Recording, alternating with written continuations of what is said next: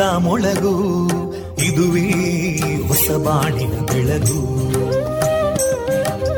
ಪಾಂಚಜನ್ಯದ ಮೊಳಗು ಇದುವೇ ಹೊಸ ಬಾಳಿನ ಬೆಳಗು. ಜನಮಾನಸವ ಅರಳಿಸುವಂತ ಅರಳಿಸುವಂತ. ಜನಮಾನಸವ ಅರಳಿಸುವಂತ. ವಿವೇಕವಾ ದುಃಖಗಳಿಗೆ ತಾಕೊರಳಾಗುವ ನೆಲಪ್ರೀತಿಯದಿ ಮೊಳಗು. ಇದುವೇ ಹೊಸ ಬಾಣಿನ ಬೆಳಗು. ಇದುವೇ ಪಾಂಚಜನ್ಯದ ಮೊಳಗು. ಇದುವೇ ಪಾಂಚಜನ್ಯದ ಮೊಳಗು.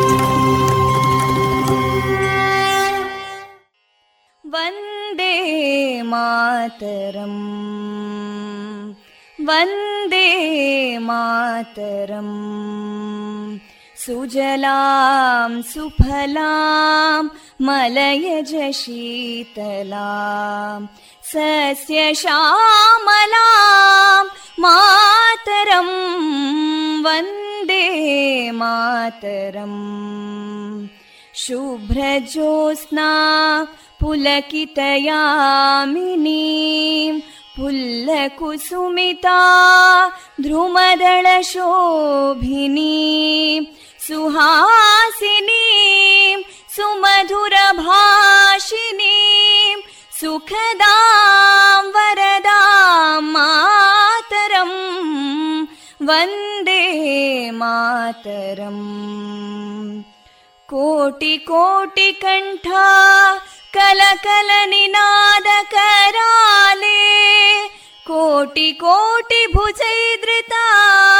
कलकल निनाद कराले कोटि कोटि भुजैदृता करकलवाले अबलां केनो मायेतो बले बहुबलधारिणीं नमामि तारिणीं रिपुदलवारिणी मातरं वन्दे मातरम् तुमि विद्या तुमि धर्मा तुमि हृदि तुमि मर्मा त्वं हि प्राणा शरीरे बाहुते तुमि मा शक्ति हृदये तुमि मा भक्ति तोमारयी प्रतिमा गडी मन्दिरे मन्दिरे वन्दे मातरम् त्वं हि दुर्गा दशप्रहरणधारिणीं। कमलां कमलदलविहारिणीं। वाणीं विद्यादायिनीं। नमामि त्वां नमामि कमलाम् अमलामतुलां सुजलां सुफलां मातरम् वन्दे मातरम् श्यामलां सरलां सुस्मितां भूषितां धरणीं भरणीं मातरम् वन्दे मातरम् वन्दे मातरम्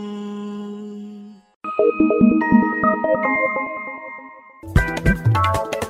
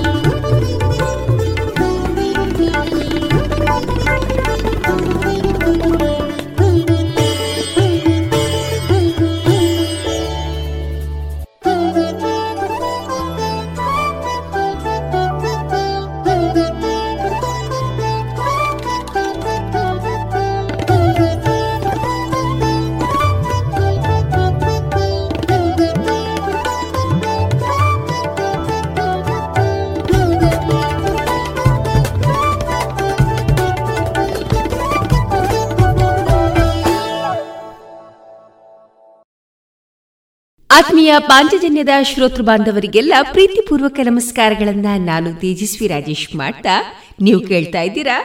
ವಿವೇಕಾನಂದ ವಿದ್ಯಾವರ್ಧಕ ಸಂಘ ಪ್ರವರ್ತಿತ ಸಮುದಾಯ ಬಾನುಲಿ ಕೇಂದ್ರ, ರೇಡಿಯೋ ಪಾಂಚಜನ್ಯ, ತೊಂಬತ್ತು ಬಿಂದು ಎಂಟು, ಸ್ವರತರಾಂಗ.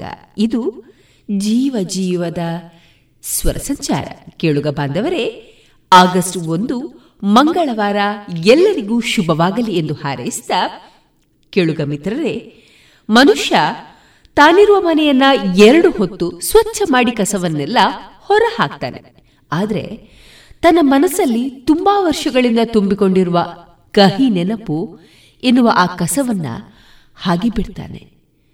ಆಶ್ರಯ ಕೊಟ್ಟ ಮನೆಯನ್ನೇ ಎರಡು ಹೊತ್ತು ಸ್ವಚ್ಛ ಮಾಡ್ತಾ ಇರುವಾಗ ಜೀವನ ಕೊಟ್ಟ ಮನಸ್ಸನ್ನು ಒಂದು ಹೊತ್ತಾದ್ರೂ ಸ್ವಚ್ಛ ಮಾಡೋದು ಯೋಗ್ಯವಲ್ಲವೇ ಎನ್ನುವ ಬದುಕಿಗೊಂದು ಹೊಸ ಆಶಾಕಿರಣದಾಯಕವಾದಂತಹ ಒಂದು ನುಡಿಮುತ್ತನ್ನ ನಮ್ಮ ಶ್ರೋತೃ ಬಾಂಧವರೊಂದಿಗೆ ಹಂಚಿಕೊಳ್ಳುತ್ತಾ, ಕೇಳುಗ ಮಿತ್ರರೇ, ನಮ್ಮ ನಿಲಯದಿಂದ ಈ ದಿನ ಪ್ರಸಾರಗೊಳ್ಳಲಿರುವಂತಹ ಕಾರ್ಯಕ್ರಮಗಳ ವಿವರಗಳು ಇಂತಿವೆ. ಮೊದಲಿಗೆ ದಾಸರ ಪದಗಳು, ಮಾರುಕಟ್ಟೆ ಧಾರಣೆ, ಸುಬುದ್ದಿ ದಾಮೋದರ ದಾಸ್ ಅವರಿಂದ ಶ್ರೀಮದ್ ಭಾಗವತಾಮೃತ ಬಿಂದು, ವಿದುಷಿ ಪಾರ್ವತಿ ಪದ್ಯಾಣ ಮತ್ತು ಶ್ರೀರಾಗ ಅವರಿಂದ ಶಾಸ್ತ್ರೀಯ ಸಂಗೀತ ಕಚೇರಿ ಕೃಷಿ ಲೋಕದಲ್ಲಿ ನಿವೃತ್ತ ಶಿಕ್ಷಕರಾದಂತಹ ಶ್ರೀಯುತ ಕೃಷ್ಣ ಭಟ್ ಅವರ ಜೇನು ಕೃಷಿಯ ಕುರಿತ ಮಾತುಕತೆ ಕೊನೆಯಲ್ಲಿ ಅಕ್ಕ ತಂಗಿ ಕನ್ನಡ ಚಲನಚಿತ್ರದ ಮಧುರ ಗೀತೆಗಳು ಪ್ರಸಾರಗೊಳ್ಳಲಿವೆ.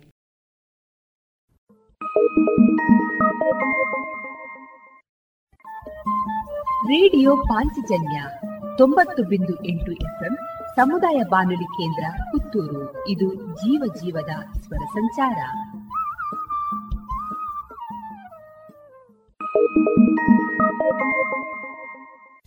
ಇದೀಗ ಶ್ರೀದೇವರ ಭಕ್ತಿ ಗೀತೆಗಳು ಪ್ರಸಾರಗೊಳ್ಳಲಿವೆ.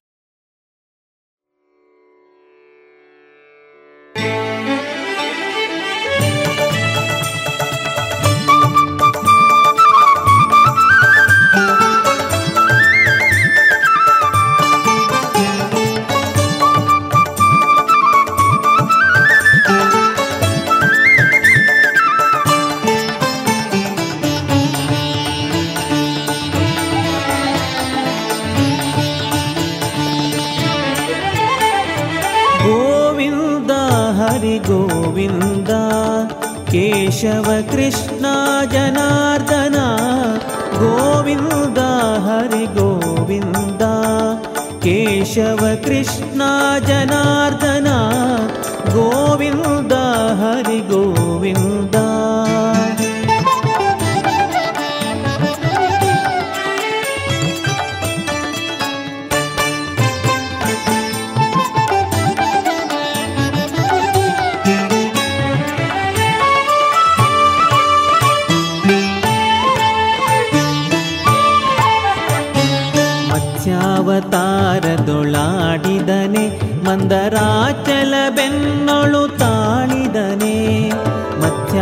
ಮಧ್ಯಾವತಾರದೊಳಾಡಿದನೆ ಮಂದರಾಚಲ ಬೆನ್ನೊಳು ತಾಳಿದನೆ, ಅಚ್ಚ ಸುಕರನಾಗಿ ಬಾಳಿದನೆ, ಅಚ್ಚ ಸುಕರನಾಗಿ ಬಾಳಿದನೆ, ಮದ ಹೆಚ್ಚೆ ಹಿರಣ್ಯಕನ ಸೀಳಿದನೆ, ಮದ ಹೆಚ್ಚೆ ಹಿರಣ್ಯಕನ ಸೀಳಿದನೆ ಗೋವಿಂದ ಹರಿ ಗೋವಿಂದ. केशव कृष्णा जनार्दना गोविन्द हरिगोविन्द।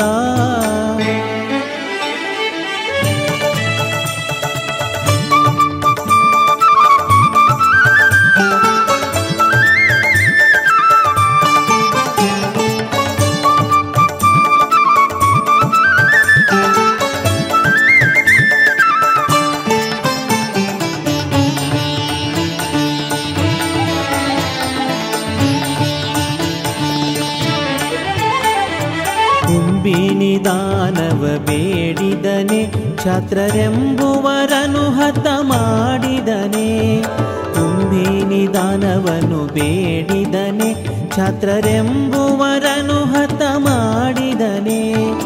ಅಂಬುಧಿಗೆ ಶರ ಹೂಡಿದನೆ. ಅಂಬುಧಿಗೆ ಶರ ಹೂಡಿದನೆ. ಕಮಲಾಂಬಕಗೊಲ್ಲರೊಳಾಡಿದನೆ. ಕಮಲಾಂಬಕಗೊಲ್ಲರೊಳಾಡಿದನೆ. ಗೋವಿಂದ हरि गोविन्द केशव कृष्णा जनार्दना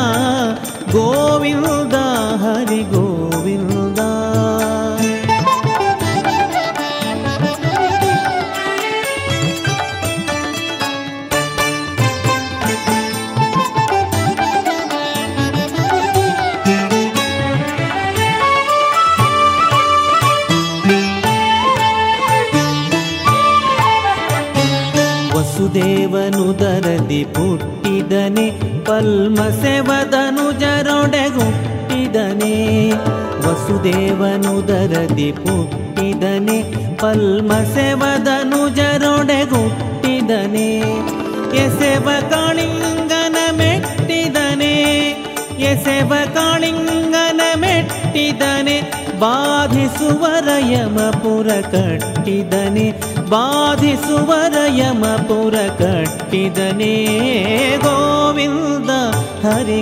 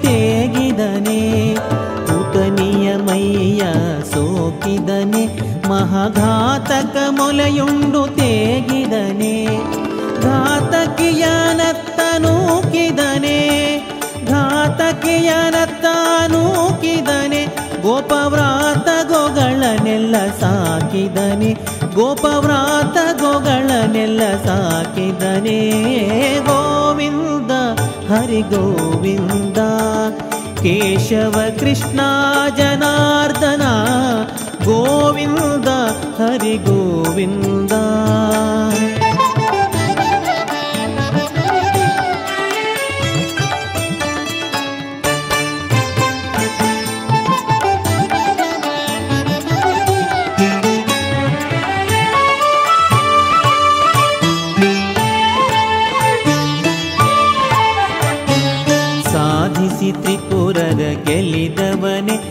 ಮ್ಲೇಚ್ಛರ ಭೇದಿಸಿ ಹಯವೇರಿ ಮೆರೆದವನೇ, ಸಾಧಿಸಿ ತ್ರಿಪುರರ ಗೆಲ್ಲಿದವನೇ, ಮ್ಲೇಚ್ಛರ ಭೇದಿಸಿ ಹಯವೇರಿ ಮೆರೆದವನೇ, ಸಾಧಿಸಿ ಸಕಲವ ತಿಳಿದವನೇ.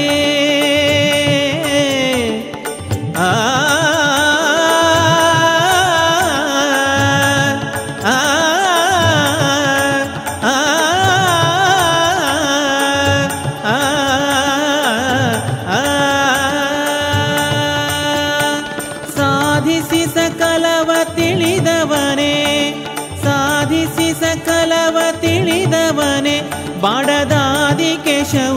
ಭಕ್ತಿಗೊಲಿದವನೇ ಬಾಡದಾದಿ ಕೇಶವ ಭಕ್ತಿಗೊಲಿದವನೇ ಗೋವಿಂದ ಹರಿ ಗೋವಿಂದ ಕೇಶವ ಕೃಷ್ಣ ಜನಾರ್ದನ ಗೋವಿಂದ ಹರಿ ಗೋವಿಂದ ಕೇಶವ ಕೃಷ್ಣ ಜನಾರ್ದನ ಗೋವಿಂದ ಹರಿ ಗೋವಿಂದ ಗೋವಿಂದ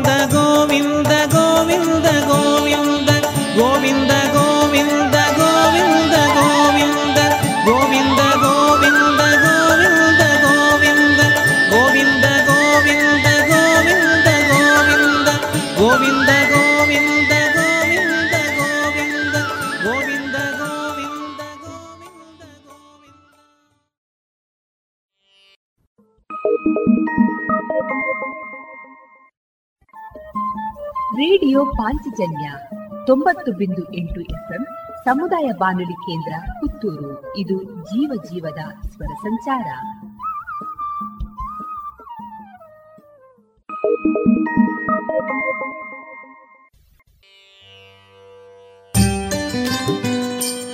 ಮುಟ್ಟದಿರು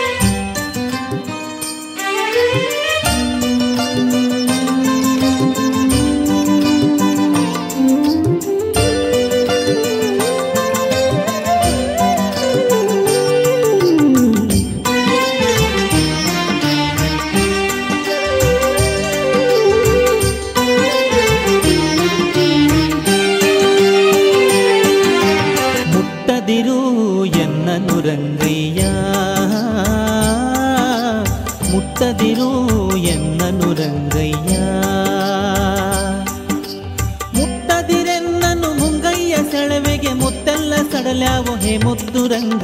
ಮುಟ್ಟದಿರು ರಂಗ ಮುಟ್ಟದಿರು, ಎನ್ನನು ಮುಟ್ಟದಿರು, ಎನ್ನನು ರಂಗಯ್ಯ. ಮುಟ್ಟದಿರು, ಎನ್ನನು ರಂಗಯ್ಯ.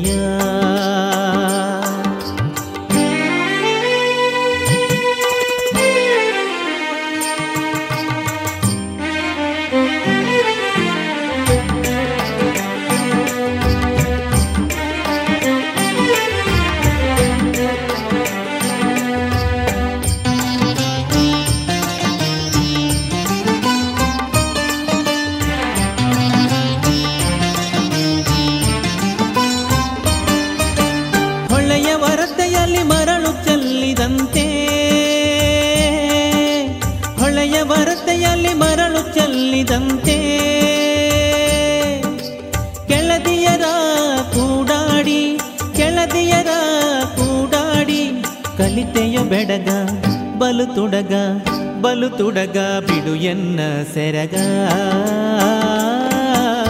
ಮುಟ್ಟದಿರು ಎನ್ನನು ರಂಗಯ್ಯ. ಮುಟ್ಟದಿರು ಎನ್ನನು ರಂಗಯ್ಯ.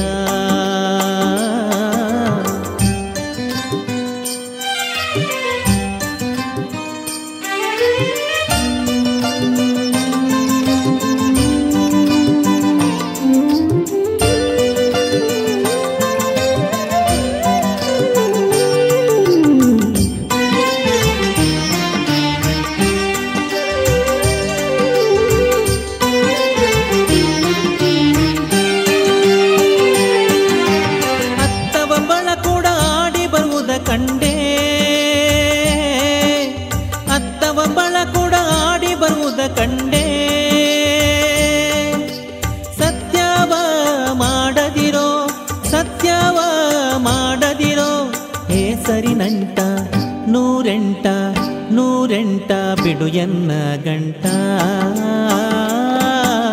ಮುಟ್ಟದಿರು ಎನ್ನನು ರಂಗಯ್ಯ. ಮುಟ್ಟದಿರು ಎನ್ನನು ರಂಗಯ್ಯ.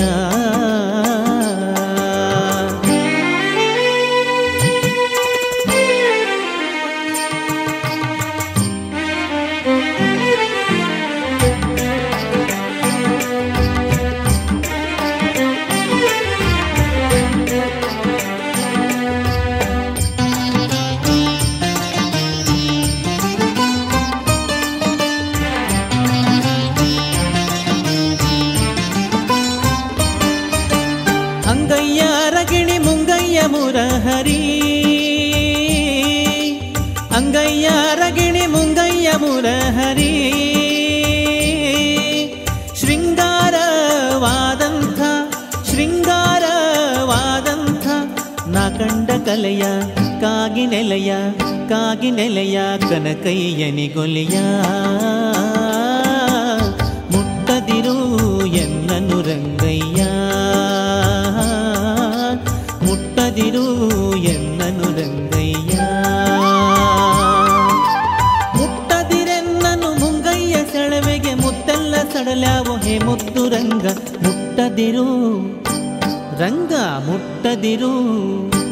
ಎನ್ನನು ಮುಟ್ಟದಿರು ಎನ್ನನು ರಂಗಯ್ಯ. ಮುಟ್ಟದಿರು ಎನ್ನನು ರಂಗಯ್ಯ. ಮುಟ್ಟದಿರು ಎನ್ನನು ರಂಗಯ್ಯ. ಎನ್ನನು ರಂಗಯ್ಯ ಎನ್ನನು ರಂಗಯ್ಯ.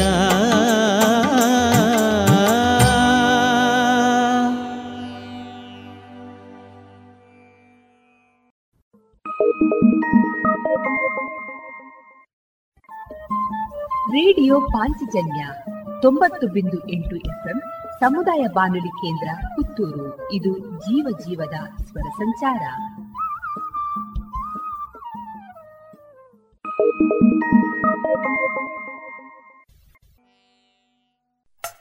ಮುತ್ತಿನ ನಗರಿ ಪುತ್ತೂರಿನ ಫ್ಯಾಷನ್ ಲೋಕದ ಮಹಾ ಉತ್ಸವ ಮಾನ್ಸೂನ್ ಮೇಳ ರಾಧಾಸ್ನಲ್ಲಿ.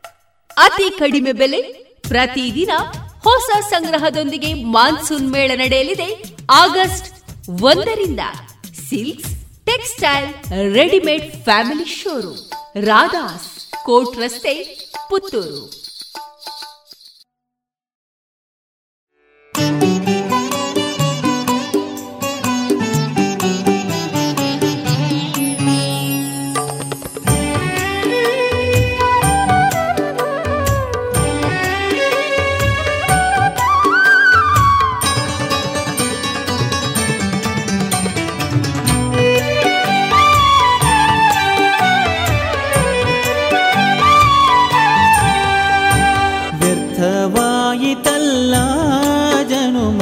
ಸಾರ್ಥಕಾಗಲಿಲ್ಲ. ವ್ಯರ್ಥವಾಯಿತಲ್ಲ ಜನುಮ, ಸಾರ್ಥಕಾಗಲಿಲ್ಲ. ಅರ್ಥದಾಸೆಯಲಿ ಪೃಥ್ವಿಯೊಳಗೆ ಸುತ್ತಿ ಅರ್ಥದಾಸೆಯಲಿ ಪೃಥ್ವಿಯೊಳಗೆ ಸುತ್ತಿ ಮತ್ತನಾಗಿ ಬಲು ಕೃತ್ಯಗಳನ್ನು ಮಾಡಿ, ವ್ಯರ್ಥವಾಯಿತಲ್ಲ ಜನುಮ ಸಾರ್ಥಕಾಗಲಿಲ್ಲ ವ್ಯರ್ಥವಾಯಿತಲ್ಲ ಜನುಮ ಸಾರ್ಥಕಾಗಲಿಲ್ಲ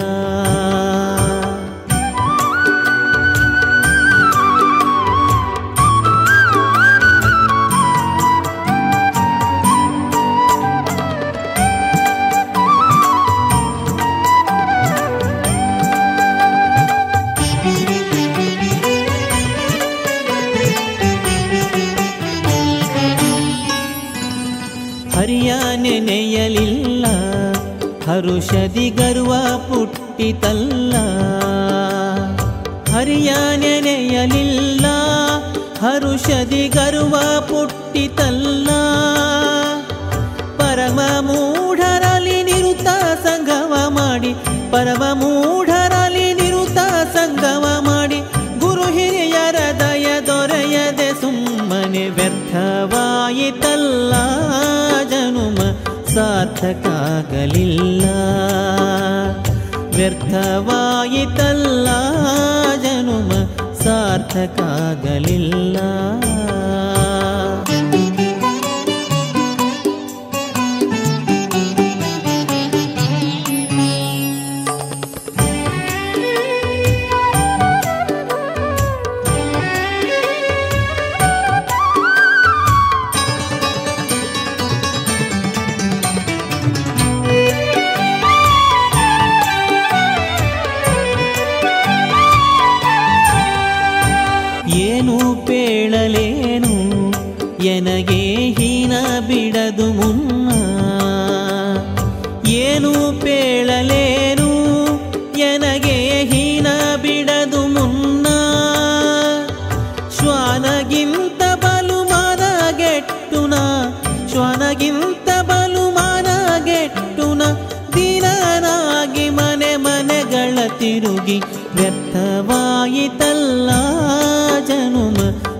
ಸಾರ್ಥಕಾಗಲಿಲ್ಲ ವ್ಯರ್ಥವಾಯಿತಲ್ಲ ಜನುಮ ಸಾರ್ಥಕಾಗಲಿಲ್ಲ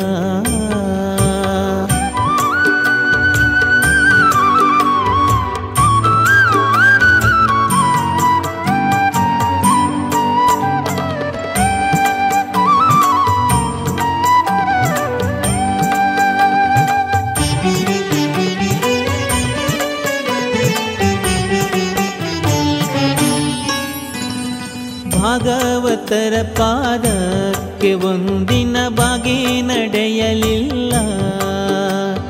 ಭಾಗವತರ ಪಾದಕ್ಕೆ ಒಂದಿನ ಬಾಗಿ ನಡೆಯಲಿಲ್ಲ.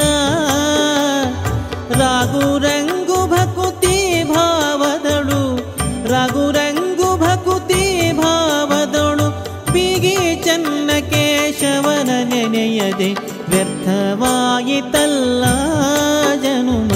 ಸಾರ್ಥಕಾಗಲಿಲ್ಲ. ವ್ಯರ್ಥವಾಯಿತಲ್ಲ ಜನುಮ ಸಾರ್ಥಕಾಗಲಿಲ್ಲ.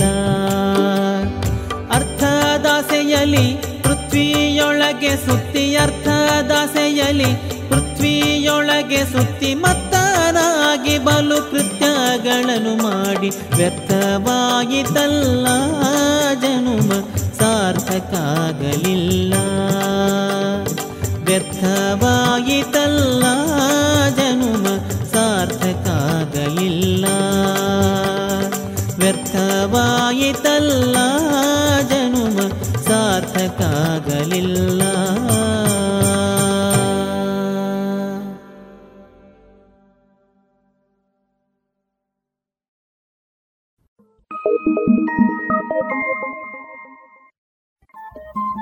ರೇಡಿಯೋ ಪಾಂಚಜನ್ಯ ತೊಂಬತ್ತು ಬಿಂದು ಎಂಟು ಎಫ್ಎಂ ಸಮುದಾಯ ಬಾನುಲಿ ಕೇಂದ್ರ ಪುತ್ತೂರು ಇದು ಜೀವ ಜೀವದ ಸ್ವರ ಸಂಚಾರ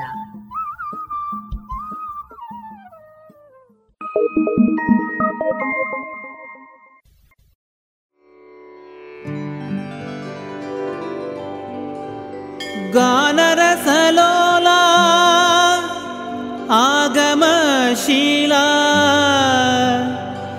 गानरसलोला आगमशीला भक्तपरिपाल गोपालबाला ನೀನುಪೇಕ್ಷೆಯ ಮಾಡೆ ಬೇರೆ ಗತಿಯಾರೆನಗೆ ನಿಗಮಗೋಚರ ಮುಕುಂದ ನಿಗಮಗೋಚರ ಮುಕುಂದ निगमगोचरमुकुन्द।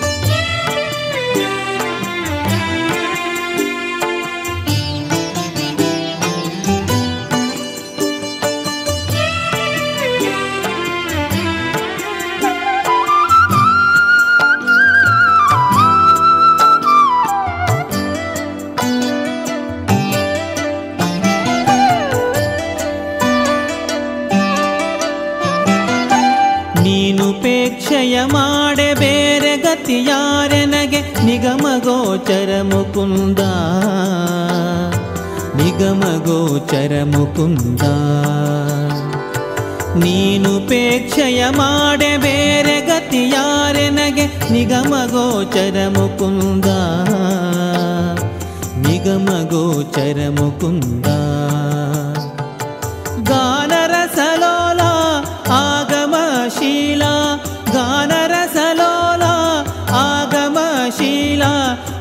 ಭಕ್ತ ಪರಿಪಾಲ ಗೋಪಾಲ ಬಾಲ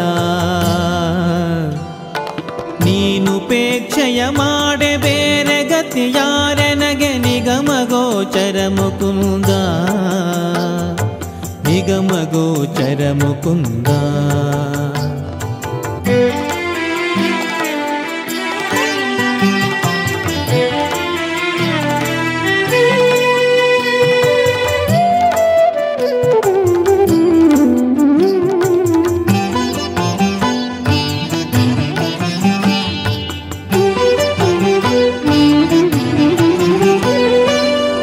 ಜಪತಪಾನುಷ್ಠಾನ ಜಪಿತನೆಂದೆನಿಸುವೆನೆ ನಿಜಾಣತನ ಮೊದಲಿಗಿಲ್ಲ. ಅಪರಿಮಿತ ಕರ್ಮವನ್ನು ಅನುಸರಿಸಿ ನಡೆಯುವುದಕ್ಕೆ ನಿಪುಣತ್ವವೆನಗೆ ಇಲ್ಲ ಕುಪಿತದಲ್ಲಿ ದಾನ ಧರ್ಮವ ಮಾಡ್ಪೆನೆಂದರೆ ಘನವಾದ ಧನವೂ ಇಲ್ಲ. ರಪಣ ನಿಪುಣತ್ವ ಜಾಣುವೆ ಇಲ್ಲದಿಹ ಜಡಗೆ ಸುಪಮಿತ್ರ ನೀನಿಲ್ಲದಿಲ್ಲ. ನೀನು ನೀನುಪೇಕ್ಷೆಯ ಮಾಡೆ ಬೇರೆ ಗತಿ ಯಾರೆನಗೆ ನಿಗಮ ಗೋಚರ ಮುಕುಂದ. ನಿಗಮ ಗೋಚರ ಮುಕುಂದ.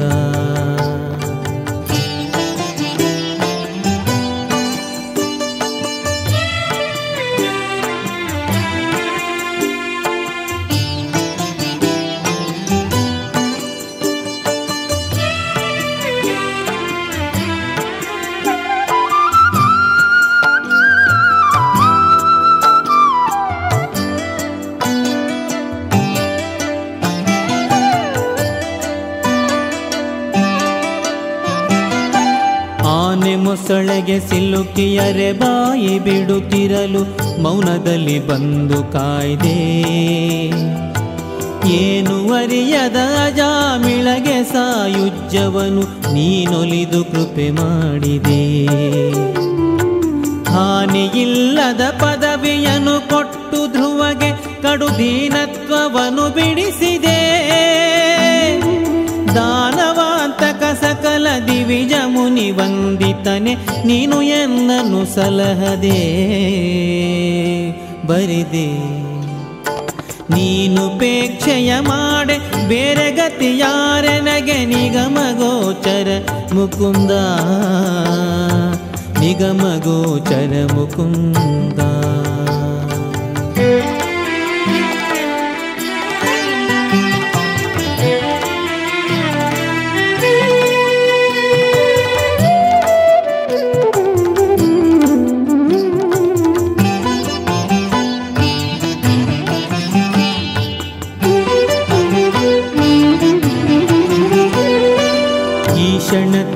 ಕ್ಷಣತ್ರಯದ ಬಯಲಾಸೆಯಲ್ಲಿ ಭ್ರಮೆಗೊಂಡು ಬೇಸರದಿ ಮನದಿ ನೊಂದು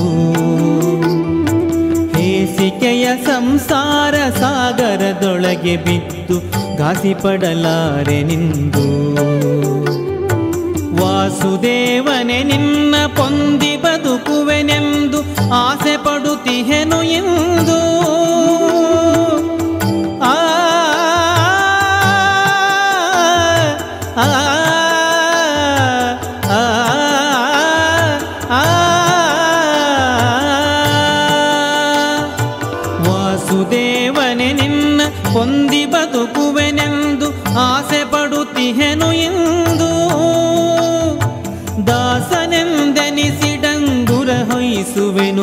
ಆದಿಕೇಶವನೆ ನೀನು ಎಂದು ಇಂದು ನೀನು ಪೇಕ್ಷೆಯ ಮಾಡೆ ಬೇರೆ ಗತಿ ಯಾರೆನಗೆ ನಿಗಮ ಗೋಚರ ಮುಕುಂದ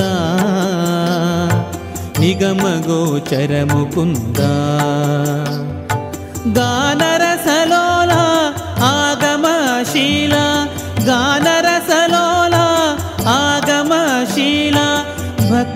ಭಕ್ತ ಪರಿಪಾಲ ಗೋಪಾಲ ಬಾಲ ನೀನು ಪೇಕ್ಷೆಯ ಮಾಡೆ ಬೇರೆ ಗತಿ ಯಾರೆನಗೆ ನಿಗಮ ಗೋಚರ ಮುಕುಂದ ನಿಗಮ ಗೋಚರ ಮುಕುಂದ ನಿಗಮ ಗೋಚರ ಮುಕುಂದ ನಿಗಮ ಗೋಚರ ಮುಕುಂದ ಮುಕುಂದ ನಿಗಮ ಗೋಚರ Mukunda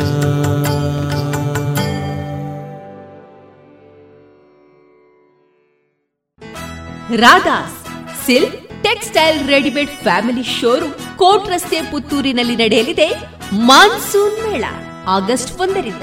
ಅತಿ ಕಡಿಮೆ ಬೆಲೆ ಪ್ರತಿದಿನ ಹೊಸ ಸಂಗ್ರಹದೊಂದಿಗೆ ಪುತ್ತೂರಿನ ಫ್ಯಾಷನ್ ಲೋಕದ ಮಹಾ ಉತ್ಸವ ಮಾನ್ಸೂನ್ ಮೇಳ ರಾಧಾಸ್ನಲ್ಲಿ. ಮತ್ಯಾಕೆ ತಡ? ಬನ್ನಿ, ನಮ್ಮ ಸಂಗ್ರಹ ನಿಮ್ಮ ಆಯ್ಕೆ ರಾಧಾಸ್ನಲ್ಲಿ.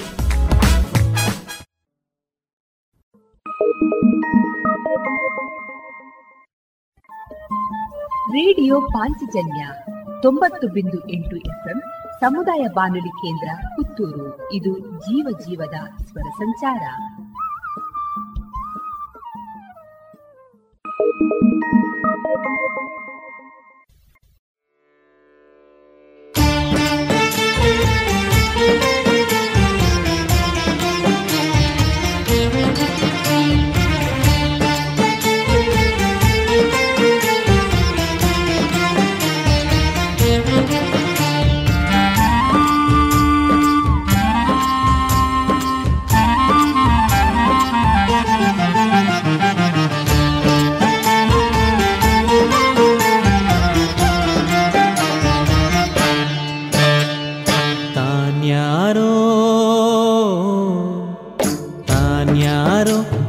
ದೇಹವ್ಯಾರೋ? ತಾನ್ಯಾರೋ? ತನ್ನ ದೇಹವ್ಯಾರೋ? ದಿವ್ಯ ಜ್ಞಾನದಲ್ಲಿ ತಿಳಿದಾತ ಪರಮಯೋಗಿ.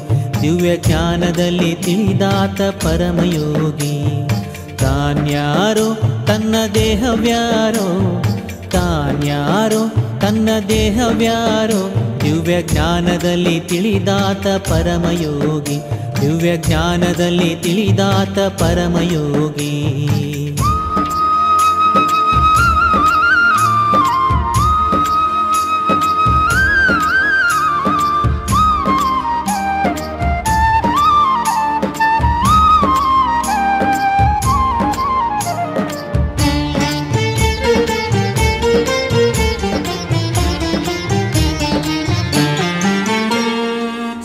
ಸೂತಿಕಾವಸ್ಥೆಯಲ್ಲಿ ನವಮಾಸ ತುಂಬಿರೆ ತನ್ನ ಮಾತೆ ಉದರದಿ ಬಂದು ಬೆಳೆದು ನಿಂತು. ಸೂತಿಕಾವಸ್ಥೆಯಲ್ಲಿ ನವಮಾಸ ತುಂಬಿರೆ ತನ್ನ ಮಾತೆ ಉದರದಿ ಬಂದು ಬೆಳೆದು ನಿಂತು. ಪಾತಕವದೊಂದು ಮೂರುತಿಯಾದ ತನುವೆಂದು, ಪಾತಕವದೊಂದು ಮೂರುತಿಯಾದ ತನುವೆಂದು ನೀತಿಯಲ್ಲಿ ತಿಳಿದಾತ ಪರಮಯೋಗಿ. ತಾನ್ಯಾರೋ? ತಾನ್ಯಾರೋ ತನ್ನ ದೇಹವ್ಯಾರೋ? ತಾನ್ಯಾರೋ ತನ್ನ ದೇಹವ್ಯಾರೋ? ದಿವ್ಯ ಜ್ಞಾನದಲ್ಲಿ ತಿಳಿದಾತ ಪರಮಯೋಗಿ. ದಿವ್ಯ ಜ್ಞಾನದಲ್ಲಿ ತಿಳಿದಾತ ಪರಮಯೋಗಿ.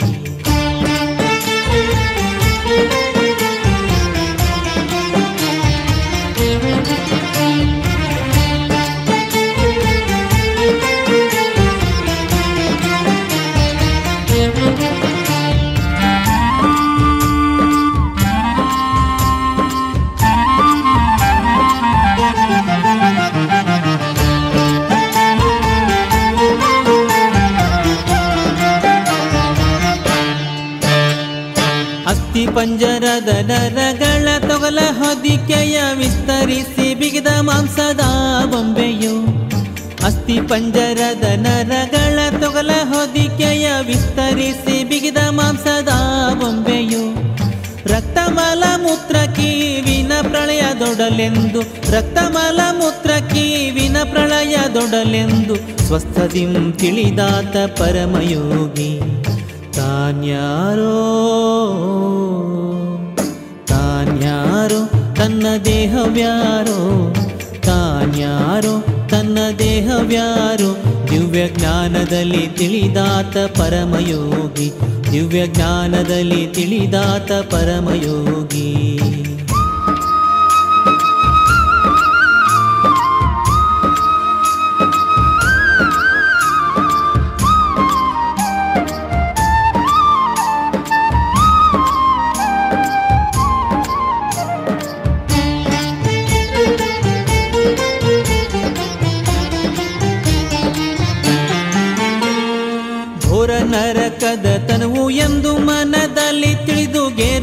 ಹಣ್ಣಿನ ಬೀಜದಂತೆ ಹೊರಗಿದ್ದು, ಘೋರ ನರಕದ ತನುವು ಎಂದು ಮನದಲ್ಲಿ ತಿಳಿದು ಗೇರು ಹಣ್ಣಿನ ಬೀಜದಂತೆ ಹೊರಗಿದ್ದು, ಮಾರಪಿತ್ತಕ್ಕಾಗಿ ನೆಲೆಯಾದಿ ಕೇಶವನ ಪಾದ.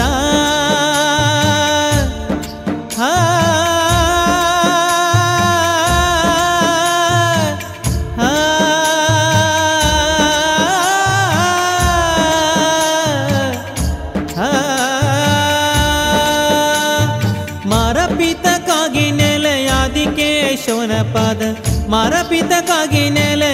ಕೇಶವನ ಪಾದವಾರಿ ಜವನೆ ಜವ ನೆನೆದವನೆ ಪರಮಯೋಗಿ.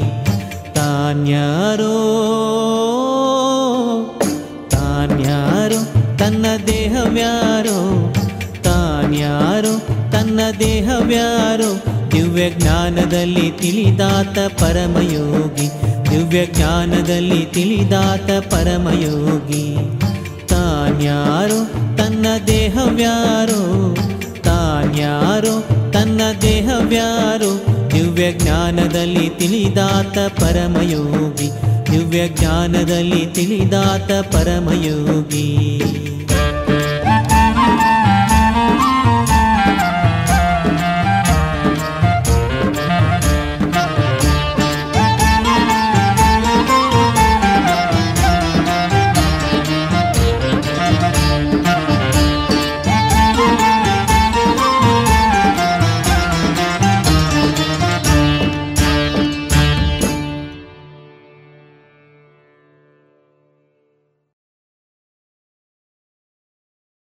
ಇದುವರೆಗೆ ಭಕ್ತಿ ಗೀತೆಗಳನ್ನು ಕೇಳಿದಿರಿ.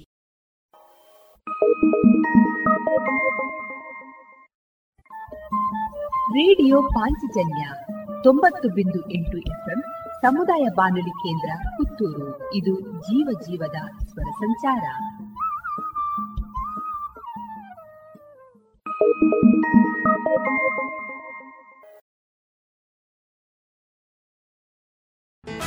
Radhas silk textile readymade family showroom court ರಸ್ತೆ ಪುತ್ತೂರಿನಲ್ಲಿ ನಡೆಯಲಿದೆ ಮಾನ್ಸೂನ್ ಮೇಳ, ಆಗಸ್ಟ್ ಒಂದರಿಂದ. ಅತಿ ಕಡಿಮೆ ಬೆಲೆ ಪ್ರತಿದಿನ ಹೊಸ ಸಂಗ್ರಹದೊಂದಿಗೆ ಪುತ್ತೂರಿನ ಫ್ಯಾಷನ್ ಲೋಕದ ಮಹಾ ಉತ್ಸವ ಮಾನ್ಸೂನ್ ಮೇಳ, ರಾಧಾಸ್ನಲ್ಲಿ. ಮತ್ಯಾಕೆ ತಡ? ಬನ್ನಿ, ನಮ್ಮ ಸಂಗ್ರಹ ನಿಮ್ಮ ಆಯ್ಕೆ, ರಾಧಾಸ್ನಲ್ಲಿ.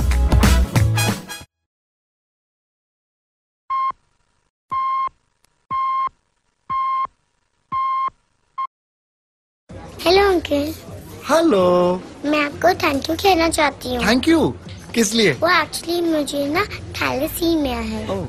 और हर महीने आप जैसे अंकल आंटी खून देते हैं और मेरी मदद करते हैं। पर मुझे पता नहीं वो कौन है। इसलिए सबको थैंक यू बोल देती हूँ। सो थैंक यू पर बेटा मैंने तो कभी ब्लड डोनेट किया ही नहीं। हम्म। कोई बात नहीं। नेक्स्ट टाइम के लिए। बाय बाय 18 साल की उम्र से रक्तदान करें। ये किसी की ज़िंदगी बचा सकता है। करके देखो। अच्छा लगता है। ಮಳೆ ಏನೋ ಶುರುವಾಯ್ತು. ಈ ಅಡಿಕೆ ತೋಟಕ್ಕೆ ಔಷಧಿ ಹೊಡೆಯೋ ಸಮಯನೂ ಆಯ್ತು. ಜನನೇ ಸಿಗ್ತಾ ಇಲ್ಲ. ಇನ್ನೇನಿದ್ರು ಹೊಸ ಹೊಸ ತಂತ್ರ ಬಳಕೆಗೆ ಹೋಗ್ಲೇಬೇಕಾಗ್ತದೆ. ಅದಕ್ಕೂ ಗುಣಮಟ್ಟ ಬೇಕು, ದೀರ್ಘ ಬಾಳ್ವಿಕೆನೂ ನೋಡ್ಬೇಕಾಗ್ತದೆ. ಈ ವಿವಿಧ ರೀತಿಯ ಪವರ್ ಸ್ಪ್ರೇಯರ್ಗಳು, ಕಾರ್ಬನ್ ದೋಟಿಗಳು, ಮರವನ್ನೇರಿ ಔಷಧಿ ಹೊಡೆಯುವಂತಹ ರಿಮೋಟ್ ಯಂತ್ರಗಳು ಇವೆಲ್ಲ ಎಲ್ಲಿ ಸಿಗ್ತದೆ? ಸಾಯಾ ಎಂಟರ್ಪ್ರೈಸಸ್. ನಮ್ಮನೆ ತೋಟದಲ್ಲಿ ಅಥವಾ ನಮ್ಮನೆ ಸುತ್ತಲೂ ಹುಲ್ಲು ಕತ್ತರಿಸುವಂತಹ weed cutters ಕ್ಲೀನಿಂಗ್ಗೆ high pressure washers blowers lawn mowers ವಿವಿಧ ನಮೂನೆಯ ಗಾರ್ಡನಿಂಗ್ಗೆ ಟೂಲ್ಗಳು ವೀಡ್ ಮ್ಯಾಟ್ಗಳು ಜೊತೆಗೆ ಕೌ ಮ್ಯಾಟ್ಗಳು ಇವೆಲ್ಲ ಎಲ್ಲಿ ಸಿಗ್ತದೆ? ಸಾಯಾ ಎಂಟರ್ಪ್ರೈಸಸ್. ಹೌದಾ? ಅಡಿಕೆ ಸುಲಿಯುವ ಯಂತ್ರಗಳು ಪಾಲಿಷರ್ಗಳು ಚಾಫ್ ಕಟರ್ಗಳು ಇದು ಇದೆ ಅಲ್ವಾ? ಹಾ? ಹಾಗಾದ್ರೆ ಸಾಯ ಇರುದಾದ್ರೂ ಎಲ್ಲಿ? ಸಾಯಾ ಎಂಟರ್ಪ್ರೈಸಸ್. ಎಪಿಎಂಸಿ ರಸ್ತೆ ಪುತ್ತೂರು ಹಾಗೂ ವಿಟ್ಲ ಮಂಗಳೂರು ಮೂಡಿಬಿದ್ರೆ ಕಿನ್ನಿಗೋಳಿ ಸುಳ್ಯ ಕಡಬ ಬೆಳ್ತಂಗಡಿ ಜೊತೆಗೆ ಬದಿಯಡ್ಕ ಉಪ್ಪಳ ಕಾಂಜಂಗಡ್ಗಳಲ್ಲಿಯೂ ಶಾಖೆಗಳಿವೆ. ಸಾಯಾ ಶೋರೂಮ್ಗೆ ವಿಸಿಟ್ ಮಾಡಿ ಕೃಷಿ ಯಂತ್ರೋಪಕರಣಗಳ ಮಾಹಿತಿ ಪಡೆದುಕೊಳ್ಳಿ. ಕಾಂಟ್ಯಾಕ್ಟ್ ಒಂಬತ್ತು ನಾಲ್ಕು ನಾಲ್ಕು ಎಂಟು ಏಳು ಆರು ಐದು ಎಂಟು ಐದು ಎರಡು. ಸರಿ ಹಾಗಾದ್ರೆ ಈ ಟೂಲ್ ಬಗ್ಗೆ ಹೇಳಿದ್ರಲ್ಲ ಇದೊಂದು ಔಷಧಿ ಎಲ್ಲಿ ಸಿಗಬಹುದು? Saya medicals near Saya APMC ರಸ್ತೆ ಪುತ್ತೂರು.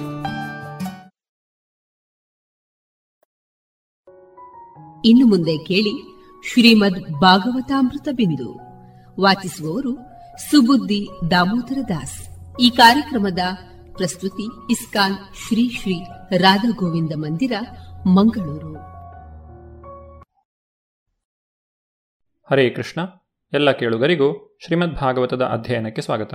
ಶ್ರೀಮದ್ ಭಾಗವತದ ಒಂಬತ್ತನೆಯ ಸ್ಕಂದದಲ್ಲಿ ದುರ್ವಾಸ ಮುನಿಗಳ ಪ್ರಾಣವನ್ನು ಅಂಬರೀಷ ಮಹಾರಾಜರು ಉಳಿಸಿದ ಬಗ್ಗೆ ನಾವು ತಿಳಿದುಕೊಳ್ಳುತ್ತಿದ್ದೇವೆ.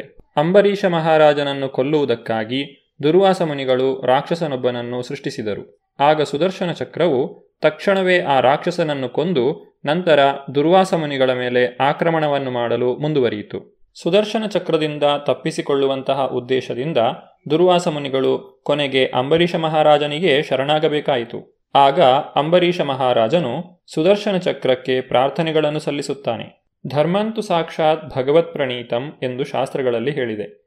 ದೇವೋತ್ತಮ ಪರಮಪುರುಷನು ನೀಡಿದ ಆಜ್ಞೆ ಅಥವಾ ನಿಯಮವನ್ನೇ ಧರ್ಮ ಎಂಬ ಪದವು ಸೂಚಿಸುತ್ತದೆ. ಸರ್ವಧರ್ಮಾನ್ ಪರಿತ್ಯಜ್ಯ ಮಾಮೇಕಂ ಶರಣಂ ರಜ ದೇವೋತ್ತಮ ಪರಮಪುರುಷನಿಗೆ ಶರಣಾಗುವುದೇ ನಿಜವಾದ ಧರ್ಮ. ಆದ್ದರಿಂದಲೇ ನಿಜವಾದ ಧರ್ಮ ಭಕ್ತಿ ಅಥವಾ ಭಗವಂತನ ಭಕ್ತಿ ಸೇವೆ. ಸುದರ್ಶನ ಚಕ್ರವನ್ನು ಇಲ್ಲಿ ಧರ್ಮ ಸೇತವೆ ಅಥವಾ ಧರ್ಮಪಾಲಕ ಎಂದು ಕರೆಯಲಾಗಿದೆ. ಅಂಬರೀಷ ಮಹಾರಾಜನು ನಿಸ್ಸಂದೇಹವಾಗಿ ಧರ್ಮಿಷ್ಠ. ಆದ ಕಾರಣವೇ ಅವನನ್ನು ಕಾಪಾಡುವುದಕ್ಕೋಸ್ಕರ ದುರ್ವಾಸ ಮುನಿಯಂತಹ ಬ್ರಾಹ್ಮಣನನ್ನು ಶಿಕ್ಷಿಸಲು ಸಹ ಸುದರ್ಶನ ಚಕ್ರವು ಸಿದ್ಧವಾಗಿತ್ತು. ಅಂಬರೀಷ ಮಹಾರಾಜನು ತನ್ನ ಮಾತುಗಳನ್ನು ಮುಂದುವರಿಸಿದನು.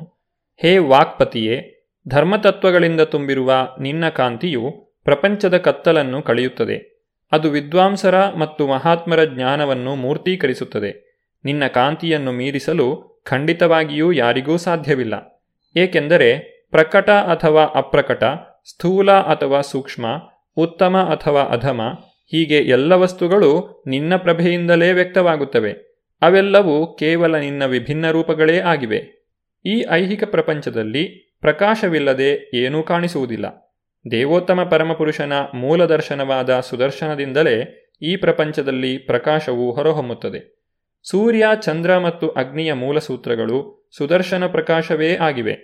ಹಾಗೆಯೇ ಜ್ಞಾನದಿಂದ ಬರುವ ಬೆಳಕು ಸುದರ್ಶನದಿಂದಲೇ ಬಂದದ್ದು. ಏಕೆಂದರೆ ಸುದರ್ಶನದ ಬೆಳಕಿನಲ್ಲೇ ಪದಾರ್ಥಗಳ ಭಿನ್ನತೆಯನ್ನು ಉತ್ತಮ ಅಧಮಗಳ ಭೇದವನ್ನೂ ಕಾಣಲು ಸಾಧ್ಯವಾಗಿದೆ. ಅಂಬರೀಷ ಮಹಾರಾಜನು ತನ್ನ ಮಾತುಗಳನ್ನು ಮುಂದುವರಿಸಿದನು.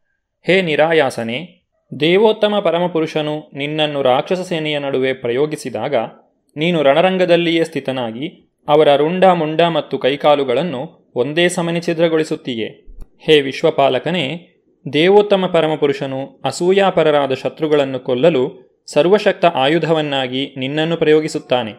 ನಮ್ಮ ಇಡೀ ವಂಶದ ಉದ್ಧಾರದ ಸಲುವಾಗಿ ಈ ಬಡ ಬ್ರಾಹ್ಮಣನನ್ನು ಅನುಗ್ರಹಿಸು. ನಿಜಕ್ಕೂ ಇದು ನಮಗೆಲ್ಲರಿಗೂ ಸಂದ ಅನುಗ್ರಹವೇ.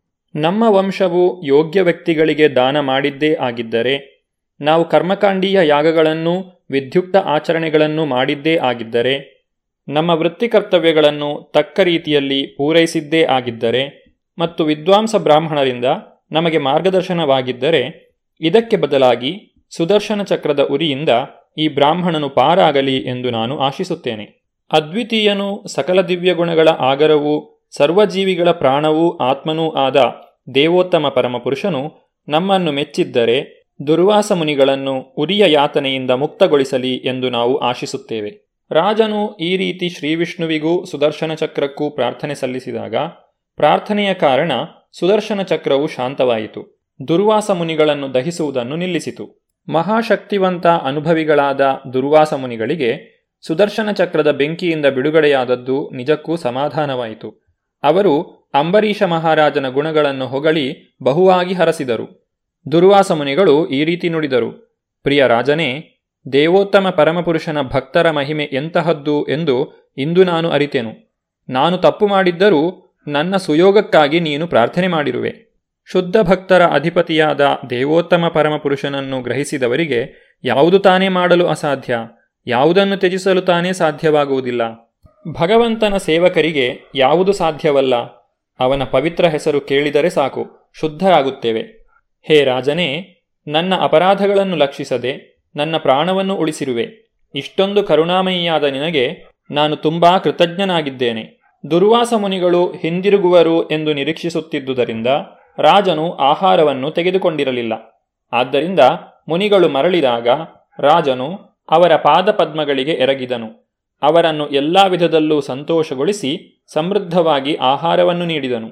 ಹೀಗೆ ರಾಜನು ಮುನಿಗಳನ್ನು ಗೌರವಪೂರ್ವಕವಾಗಿ ಬರಮಾಡಿಕೊಂಡನು. ಮುನಿಯು ನಾನಾ ಬಗೆಯ ಸವಿ ಆಹಾರವನ್ನು ತಿಂದು ತೃಪ್ತನಾಗಿ, ರಾಜನೇ, ನೀನೂ ಊಟ ಮಾಡು ಎಂದು ತುಂಬ ಪ್ರೀತಿಯಿಂದ ರಾಜನಿಗೆ ಮನವಿ ಮಾಡಿದರು. ಅನಂತರ ದುರ್ವಾಸ ಮುನಿಗಳು ಈ ರೀತಿ ನುಡಿದರು, ಪ್ರಿಯ ರಾಜನೇ, ನಿನ್ನನ್ನು ನಾನು ಮೆಚ್ಚಿಕೊಂಡಿದ್ದೇನೆ. ಈ ಮುಂಚೆ ನಿನ್ನನ್ನು ಸಾಧಾರಣ ಮನುಷ್ಯ ಎಂದು ತಿಳಿದಿದ್ದೆ. ನಿನ್ನ ಆತಿಥ್ಯವನ್ನು ಅಂಗೀಕರಿಸಿದೆ. ಆದರೆ ನೀನು ಭಗವಂತನ ಪರಮಶ್ರೇಷ್ಠ ಭಕ್ತನೆಂದು ಈಗ ಕಂಡುಕೊಂಡೆ. ವೈಷ್ಣವೇರ ಕ್ರಿಯಾಮುದ್ರಾ ವಿಜ್ಞೇಹ ನಾಭುಜಿಯ ಎಂದು ಹೇಳಲಾಗಿದೆ. ಶುದ್ಧ ವೈಷ್ಣವರ ಕಾರ್ಯವ್ಯಾಪಾರವನ್ನು ತೀರ ಬುದ್ಧಿವಂತರು ಅರಿಯರು. ದುರ್ವಾಸ ಮುನಿಗಳು ಹಠಯೋಗಿಯಾದ್ದರಿಂದ ಅಂಬರೀಷ ಮಹಾರಾಜನನ್ನು ಒಬ್ಬ ಸಾಮಾನ್ಯ ಮನುಷ್ಯನೆಂದು ತಪ್ಪು ತಿಳಿದು ಅವನನ್ನು ಶಿಕ್ಷಿಸಲು ಯತ್ನಿಸಿದರು. ಇದು ವೈಷ್ಣವನ ಕುರಿತಾದ ತಪ್ಪು ತಿಳುವಳಿಕೆ. ಆದರೆ ಸುದರ್ಶನ ಚಕ್ರವು ದುರ್ವಾಸ ಮುನಿಗಳನ್ನು ಹಿಂಸಿಸಲು ತೊಡಗಿದಾಗ ಅವರ ತಿಳುವಳಿಕೆಯು ವಿಸ್ತಾರವಾಯಿತು. ಆದ್ದರಿಂದಲೇ ರಾಜನು ಎಂತಹ ಪರಮ ವೈಷ್ಣವ ಎಂಬುದನ್ನು ಸ್ವಂತ ಅನುಭವದಿಂದ ಕಂಡುಕೊಂಡ ತಿಳುವಳಿಕೆಯನ್ನು ಸೂಚಿಸಲು ಆತ್ಮಮೇಧಸ ಎಂಬ ಪದವನ್ನು ಬಳಸಲಾಗಿದೆ. ದುರ್ವಾಸ ಮುನಿಗಳನ್ನು ಸುದರ್ಶನ ಚಕ್ರವು ಬೆನ್ನಟ್ಟಿದಾಗ ಅವರಿಗೆ ಪಾರಾಗಲು ಯಾವ ದಾರಿಯೂ ತೋರಲಿಲ್ಲ. ಹೀಗೆ ಭಕ್ತರ ವರ್ಚಸ್ಸು ಎಂತಹದ್ದು ಎಂದು ತಮ್ಮ ಅನುಭವದಿಂದಲೇ ಅವರಿಗೆ ತಿಳಿಯಲು ಸಾಧ್ಯವಾಯಿತು.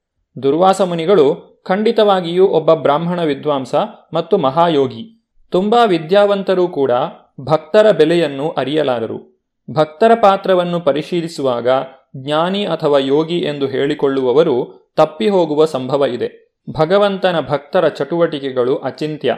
ದುರ್ವಾಸ ಮುನಿಗಳು ತಮ್ಮ ಮಾತುಗಳನ್ನು ಮುಂದುವರಿಸಿದರು. ಸ್ವರ್ಗಲೋಕಗಳ ಮಂಗಳೆಯರೆಲ್ಲರೂ ಕ್ಷಣಕ್ಷಣವೂ ನಿನ್ನ ಕಳಂಕರಹಿತ ಚಾರಿತ್ರ್ಯವನ್ನು ಸ್ತುತಿಸುತ್ತಾರೆ. ಈ ಲೋಕದ ಜನರು ಕೂಡ ನಿರಂತರವಾಗಿ ನಿನ್ನ ಮಹಿಮೆಯನ್ನು ಭಜಿಸುತ್ತಾರೆ. ಹೀಗೆ ಎಲ್ಲ ವಿಧದಲ್ಲಿಯೂ ಸಂತುಷ್ಟರಾಗಿ ಮಹಾಹಠಯೋಗಿಗಳಾದ ದುರ್ವಾಸರು ರಾಜನ ಅಪ್ಪಣೆಯನ್ನು ಪಡೆದು ಅವನ ಕೀರ್ತಿಯನ್ನು ಪ್ರಶಂಸಿಸುತ್ತಾ ತೆರಳಿದರು. ಅಂಬರೀಷ ಮಹಾರಾಜನಂತಹ ಭಕ್ತನು ಸದಾ ಎಷ್ಟೋ ಚಟುವಟಿಕೆಗಳಲ್ಲಿ ನಿರತನಾಗಿರುತ್ತಾನೆ. ಈ ಐಹಿಕ ಪ್ರಪಂಚದಲ್ಲಿ ನಾವು ಎದುರಿಸಬೇಕಾದ ಅಪಾಯಗಳು ಬೇಕಾದಷ್ಟಿವೆ. ಆದರೆ ಭಕ್ತನು ಮಾತ್ರ ದೇವೋತ್ತಮ ಪರಮಪುರುಷನ ಮೇಲೆ ಪೂರ್ತಿ ಅವಲಂಬಿತನಾಗಿರುವುದರಿಂದ ಎಂದಿಗೂ ಗಲಿಬಿಲಿಗೊಳ್ಳುವುದಿಲ್ಲ. ಇದಕ್ಕೆ ಅಂಬರೀಷ ಮಹಾರಾಜ ಜ್ವಲಂತ ನಿದರ್ಶನ. ಅವನು ಇಡೀ ಪ್ರಪಂಚದ ಚಕ್ರವರ್ತಿಯಾದ್ದರಿಂದ ಅನೇಕ ರೀತಿಯ ಕರ್ತವ್ಯ ನಿರ್ವಹಣೆಯನ್ನು ಮಾಡಬೇಕಾಗಿತ್ತು. ರಾಜನು ಭಗವಂತನ ಅನುಗ್ರಹವನ್ನು ಬಲವಾಗಿ ನಂಬಿ ಎಲ್ಲವನ್ನೂ ಸ್ಥಿರವಾಗಿ ಸೈರಿಸುತ್ತಿದ್ದನು. ಭಗವಂತನು ಪ್ರತಿಯೊಬ್ಬನ ಹೃದಯದಲ್ಲೂ ನೆಲೆಸಿದ್ದಾನೆ. ಸರ್ವಸ್ಯ ಚಾಹಂ ಹೃದಯ ಸನ್ನಿವಿಷ್ಟ. ತನ್ನ ಇಚ್ಛೆಗೆ ಅನುಸಾರವಾಗಿ ಕಾರ್ಯನಿರ್ವಹಿಸುತ್ತಾನೆ. ಹೀಗೆ ಅಂಬರೀಷ ಮಹಾರಾಜನು ಎಷ್ಟೇ ತೊಂದರೆಗೊಳಗಾದರೂ ಭಗವಂತನು ಕರುಣಾಮಯಿಯಾಗಿ ಸಮರ್ಪಕ ರೀತಿಯಲ್ಲಿ ಕಾರ್ಯಯೋಜನೆ ಮಾಡಿದ್ದರಿಂದ ಕೊನೆಗೆ ದುರ್ವಾಸ ಮುನಿಯೂ ಅಂಬರೀಷ ಮಹಾರಾಜನು ಪರಮಮಿತ್ರರಾದರು. ಭಕ್ತಿಯೋಗದ ಆಧಾರದ ಮೇಲೆ ಹೀಗಾದ್ದರಿಂದ ವಾತ್ಸಲ್ಯಪೂರ್ಣವಾಗಿಯೇ ಬೀಳ್ಕೊಂಡರು. ದುರ್ವಾಸ ಮುನಿಯು ಭಕ್ತಿಯೋಗದ ಪ್ರಾಬಲ್ಯವನ್ನು ಮನಗಂಡರು. ಭಗವದ್ಗೀತೆಯಲ್ಲಿ ಶ್ರೀಕೃಷ್ಣನು ಈ ರೀತಿ ನುಡಿಯುತ್ತಾನೆ. ಯೋಗೀನಾಮಪಿ ಸರ್ವೇಷಾಂ ಮದ್ಗತೇನಾಂತರಾತ್ಮನ ಶ್ರದ್ಧಾವಾನ್ ಭಜತೆ ಯೋಮಾಂ ಸಮಯುಕ್ತ ತಮೋಮತಃ ಯಾರು ನನ್ನಲ್ಲಿ ಅತೀವ ಶ್ರದ್ಧೆಯಿಂದ ನೆಲೆಗೊಳ್ಳುತ್ತಾನೆಯೋ, ಯಾರು ನನ್ನನ್ನು ದಿವ್ಯವಾದ ಪ್ರೀತಿ ಸೇವೆಯಿಂದ ಆರಾಧಿಸುತ್ತಾನೆಯೋ, ಅವನೇ ಎಲ್ಲ ಯೋಗಿಗಳಿಗಿಂತ ಉತ್ತಮನು. ಅವನೇ ನನ್ನೊಂದಿಗೆ ಅತ್ಯಂತ ಆಪ್ತವಾಗಿ ಸಂಯೋಗದಲ್ಲಿರುತ್ತಾನೆ. ಹೀಗೆ ಅಂಬರೀಷ ಮಹಾರಾಜನು ದುರ್ವಾಸ ಮುನಿಯ ಜೊತೆ ನಡೆದುಕೊಂಡ ರೀತಿಯಿಂದ ಭಕ್ತನೇ ಅತ್ಯುನ್ನತ ಸ್ಥಾನದಲ್ಲಿರುವ ಯೋಗಿ ಎಂದು ನಿಸ್ಸಂದೇಹವಾಗಿ ಸಾಧಿತವಾಗುತ್ತದೆ. ಈ ರೀತಿ ಲೋಕೋತ್ತರ ಗುಣಗಳಿಂದ ಕೂಡಿದ ಅಂಬರೀಷ ಮಹಾರಾಜನು ತನ್ನ ಭಕ್ತಿ ಸೇವೆಯ ಕಾರಣ ದೇವೋತ್ತಮ ಪರಮಪುರುಷನ ಸಂಪೂರ್ಣ ಅರಿವನ್ನು ಗಳಿಸಿದನು. ಅವನ ಭಕ್ತಿ ಸೇವೆಯ ಆಚರಣೆ ಪರಿಪೂರ್ಣವಾಗಿತ್ತು. ಈ ಐಹಿಕ ಪ್ರಪಂಚದ ಅತ್ಯುನ್ನತ ಸ್ಥಾನವೂ ಕೂಡ ನರಕಲೋಕಕ್ಕಿಂತ ಉತ್ತಮವೇನಲ್ಲ ಎಂಬುದನ್ನು ಭಕ್ತಿ ಸೇವೆಯನ್ನು ಮಾಡುವ ಮೂಲಕ ಅವನು ಅರಿತನು. ಅಂಬರೀಷ ಮಹಾರಾಜನಂತಹ ಶ್ರೇಷ್ಠನೂ ಶುದ್ಧನೂ ಆದ ಭಕ್ತನಿಗೆ ಭಗವಂತನ ಪರಿಪೂರ್ಣ ಅರಿವು ಇರುತ್ತದೆ. ಅಂದರೆ ವಾಸುದೇವ ಶ್ರೀಕೃಷ್ಣನ ಭಕ್ತನು ಪರಮಸತ್ಯದ ಉಳಿದ ಲಕ್ಷಣಗಳನ್ನು ಪೂರ್ತಿಯಾಗಿ ಅರಿತಿರುತ್ತಾನೆ. ಪರಮಸತ್ಯವು ನಿರಾಕಾರ ಬ್ರಹ್ಮನ್, ಪರಮಾತ್ಮ ಮತ್ತು ಭಗವಂತ ಎಂಬ ಮೂರು ರೂಪಗಳಲ್ಲಿ ಸಾಕ್ಷಾತ್ಕಾರವಾಗುತ್ತದೆ. ಬ್ರಹ್ಮೇತಿ, ಪರಮಾತ್ಮೇತಿ, ಭಗವಾನೀತಿ ಶಬ್ದತೆ ದೇವೋತ್ತಮ ಪರಮಪುರುಷನಾದ ವಾಸುದೇವನ ಭಕ್ತನಿಗೆ ಎಲ್ಲವೂ ತಿಳಿದಿರುತ್ತದೆ. ವಾಸುದೇವ ಸರ್ವಮಿತಿ. ಭಕ್ತನು ಸದಾ ವಾಸುದೇವನನ್ನು ಕುರಿತು ಚಿಂತನೆ ಮಾಡುತ್ತಿರುವುದರಿಂದ ಅವನು ಉತ್ತಮ ಯೋಗಿಯೇ ಆಗಿರುತ್ತಾನೆ. ಯೋಗೀನಾಮಪಿ ಸರ್ವೇಶಾಂ ಜ್ಞಾನಕ್ಕೆ ಸಂಬಂಧಿಸಿದಂತೆ ಹೇಳುವುದಾದರೆ, ವಾಸುದೇವನ ಪರಿಪೂರ್ಣ ಭಕ್ತನಾದವನು ಘನ ಮಹಾತ್ಮನೇ ಸರಿ. ವಾಸುದೇವ ಸರ್ವಮಿತಿ ಸ ಮಹಾತ್ಮ ಸುದುರ್ಲಭ. ಪರಮಸತ್ಯದ ಪೂರ್ತಿ ತಿಳುವಳಿಕೆ ಉಳ್ಳವನೇ ಮಹಾತ್ಮ ಎನಿಸಿಕೊಳ್ಳುತ್ತಾನೆ. ಹೀಗೆ ಅಂಬರೀಷ ಮಹಾರಾಜನಿಗೆ ದೇವೋತ್ತಮ ಪರಮಪುರುಷನ ಭಕ್ತನಾದ್ದರಿಂದಲೇ ಪರಮಾತ್ಮ, ನಿರಾಕಾರ ಬ್ರಹ್ಮನ್, ಮಾಯೆ, ಐಹಿಕ ಮತ್ತು ಆಧ್ಯಾತ್ಮಿಕ ಪ್ರಪಂಚಗಳು ಮತ್ತು ಎಲ್ಲೆಲ್ಲೂ ನಡೆಯುವ ವಿದ್ಯಮಾನಗಳು ಈ ಎಲ್ಲದರ ಪೂರ್ಣ ಅರಿವಿತ್ತು. ಅವನಿಗೆ ಎಲ್ಲವೂ ತಿಳಿದಿತ್ತು. ಅಂಬರೀಷ ಮಹಾರಾಜನ ಮಹಿಮೆಯ ಕುರಿತಾಗಿ ಇನ್ನೂ ಹೆಚ್ಚಿನ ವಿಷಯಗಳನ್ನು ನಾವು ಮುಂದಿನ ಸಂಚಿಕೆಯಲ್ಲಿ ನೋಡೋಣ. ಧನ್ಯವಾದಗಳು. ಹರೇ ಕೃಷ್ಣ. ಇದುವರೆಗೆ ಸುಬುದ್ದಿ ದಾಮೋದರ ದಾಸ್ ಅವರಿಂದ ಶ್ರೀಮದ್ ಭಾಗವತಾಮೃತ ಬಿಂದುವನ್ನ ಕೇಳಿದಿರಿ.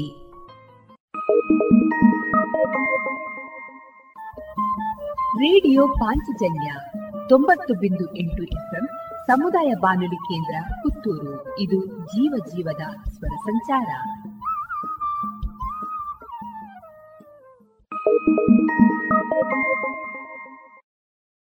ಇನ್ನು ಮುಂದೆ ಕೇಳಿ ಶಾಸ್ತ್ರೀಯ ಸಂಗೀತ ಕಚೇರಿ. ಹಾಡುಗಾರಿಕೆಯಲ್ಲಿ ವಿದುಷಿ ಪಾರ್ವತಿ ಪದ್ಯಾಣ ಮತ್ತು ಸಹಗಾಯನದಲ್ಲಿ ಕುಮಾರಿ ಶ್ರೀರಾಗ ವಯಲಿನ್ನಲ್ಲಿ ಶ್ರೀಯುತ ಗಣರಾಜ ಕಾರ್ಲೆ ಮತ್ತು ಮೃದಂಗದಲ್ಲಿ ವಿದ್ವಾನ್ ಬಾಲಕೃಷ್ಣ ಹೊಸಮನೆ.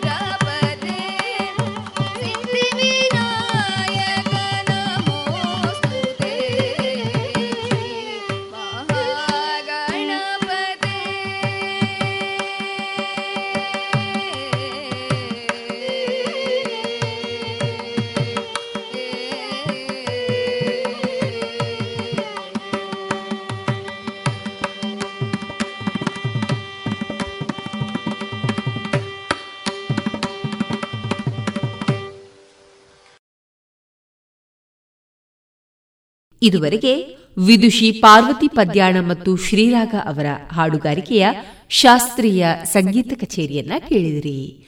ಇನ್ನು ಮುಂದುವರಿದ ಸಂಗೀತ ಕಚೇರಿಯ ಭಾಗ ಮುಂದಿನ ಮಂಗಳವಾರದ ಸಂಚಿಕೆಯಲ್ಲಿ ಕೇಳೋಣ.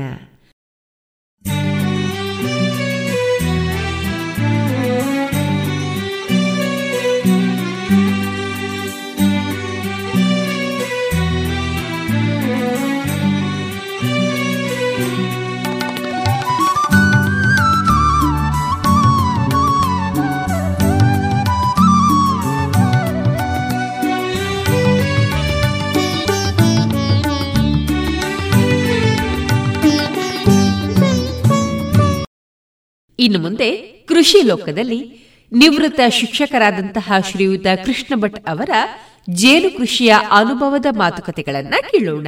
ಶ್ರೀಯುತರನ್ನ ಸಂದರ್ಶಿಸುವವರು ನಾಕಾರಂತ ಪೆರಾಜೆ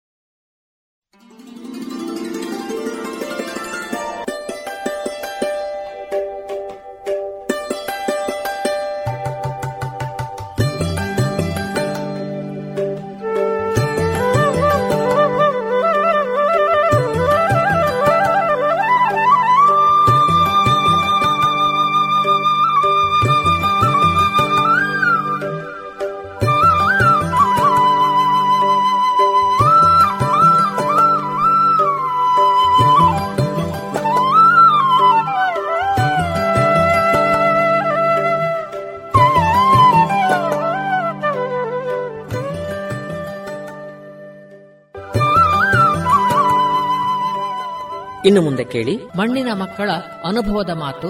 ಕೃಷಿ ಲೋಕ ನಿರ್ಮಾಣ ನಾ ಕಾರಂತ ಪೆರಾಜೆ.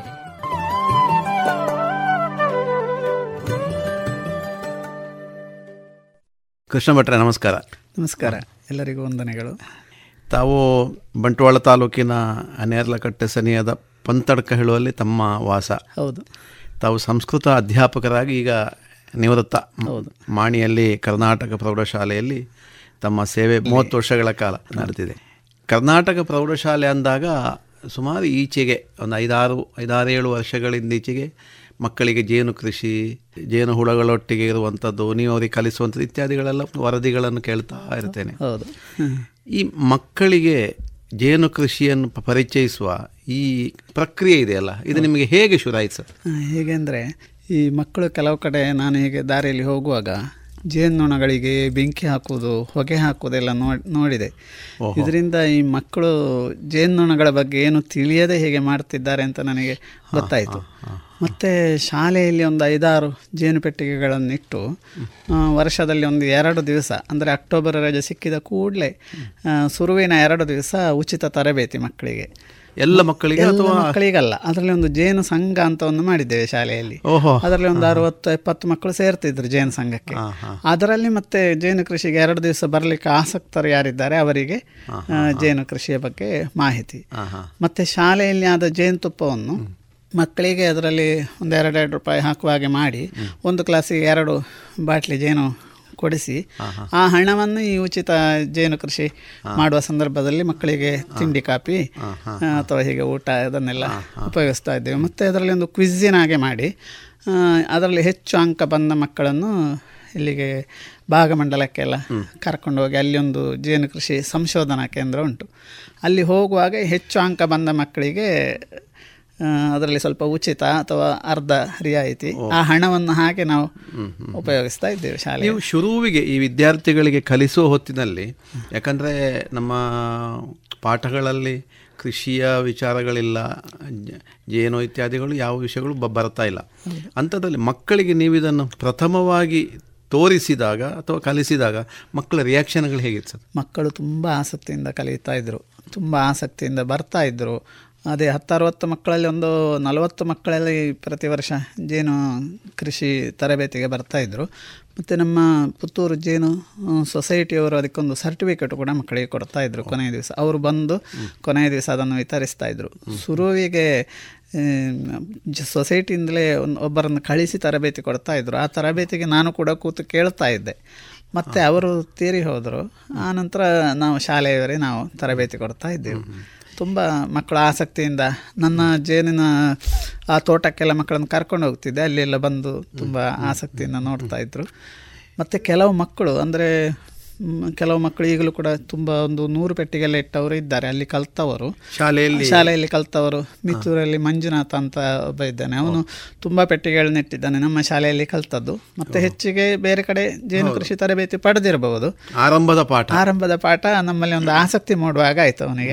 ಅವನೀಗ ಜೇನು ಕುಟುಂಬಗಳನ್ನು ಮಾರಾಟ ಮಾಡ್ತಾನೆ ಜೇನು ಮಾರಾಟ ಮಾಡ್ತಾನೆ. ತುಂಬ ನೂರಕ್ಕಿಂತ ಹೆಚ್ಚು ಪೆಟ್ಟಿಗೆ ಇಟ್ಕೊಂಡಿದ್ದಾನೆ. ಹಾಗೆ ಮತ್ತೊಬ್ಬ ಹುಡುಗ ಕೂಡ ಜೇನ್ಸ್ ಹಾಕ್ತಾ ಇದ್ದ. ತುಂಬ ಜನ ಹಾಗೆ ಅದರಿಂದ ಅನುಕೂಲ ಪಡ್ಕೊಂಡಿದ್ದಾರೆ. ಮತ್ತೆ ಅದರಿಂದ ಏನು ಪ್ರಯೋಜನ ಅಂತ ಮಕ್ಕಳಿಗೆ ಗೊತ್ತಾದಾಗಾಯಿತು. ಈ ಪರಾಗಸ್ಪರ್ಶ ಇತ್ಯಾದಿಗಳಿಂದ ಜೇನುನೊಣಗಳಿಂದ ಹೆಚ್ಚು ಪ್ರಯೋಜನ ಮಕ್ಕಳಿಗೆ ಗೊತ್ತಾದಾಗಾಯಿತು.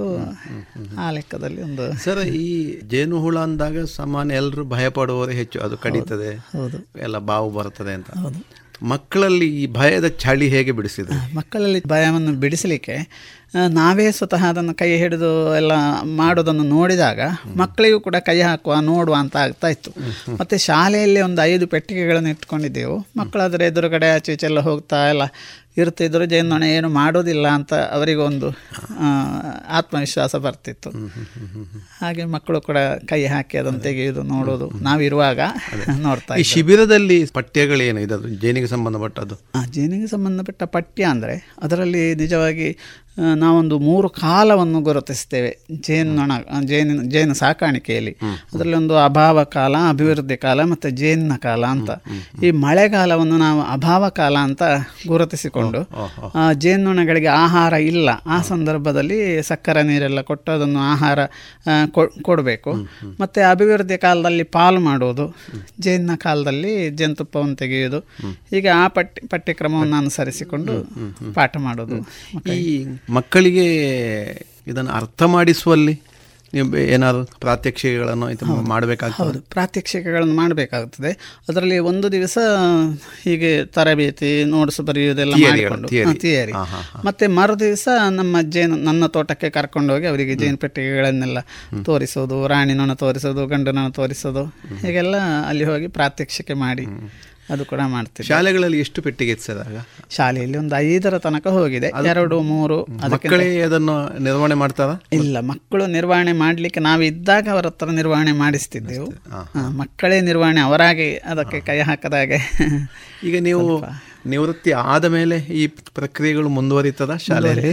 ಶಾಲೆಯಲ್ಲಿ ಇಲ್ಲ. ಉಳಿದ ಅಧ್ಯಾಪಕರಿಗೆ ಎಲ್ಲ ಈಗ ನಿಂತು ಹೋಗಿದೆ. ಈಗ ಪ್ರಕ್ರಿಯೆ ಇಲ್ಲ ಅಲ್ಲಿ. ಜೇನ್ ಜೇನು ಪೆಟ್ಟಿಗೆ ಇಟ್ಕೊಂಡಿಲ್ಲ. ಶಾಲೆಯಲ್ಲಿ ಇಲ್ಲ.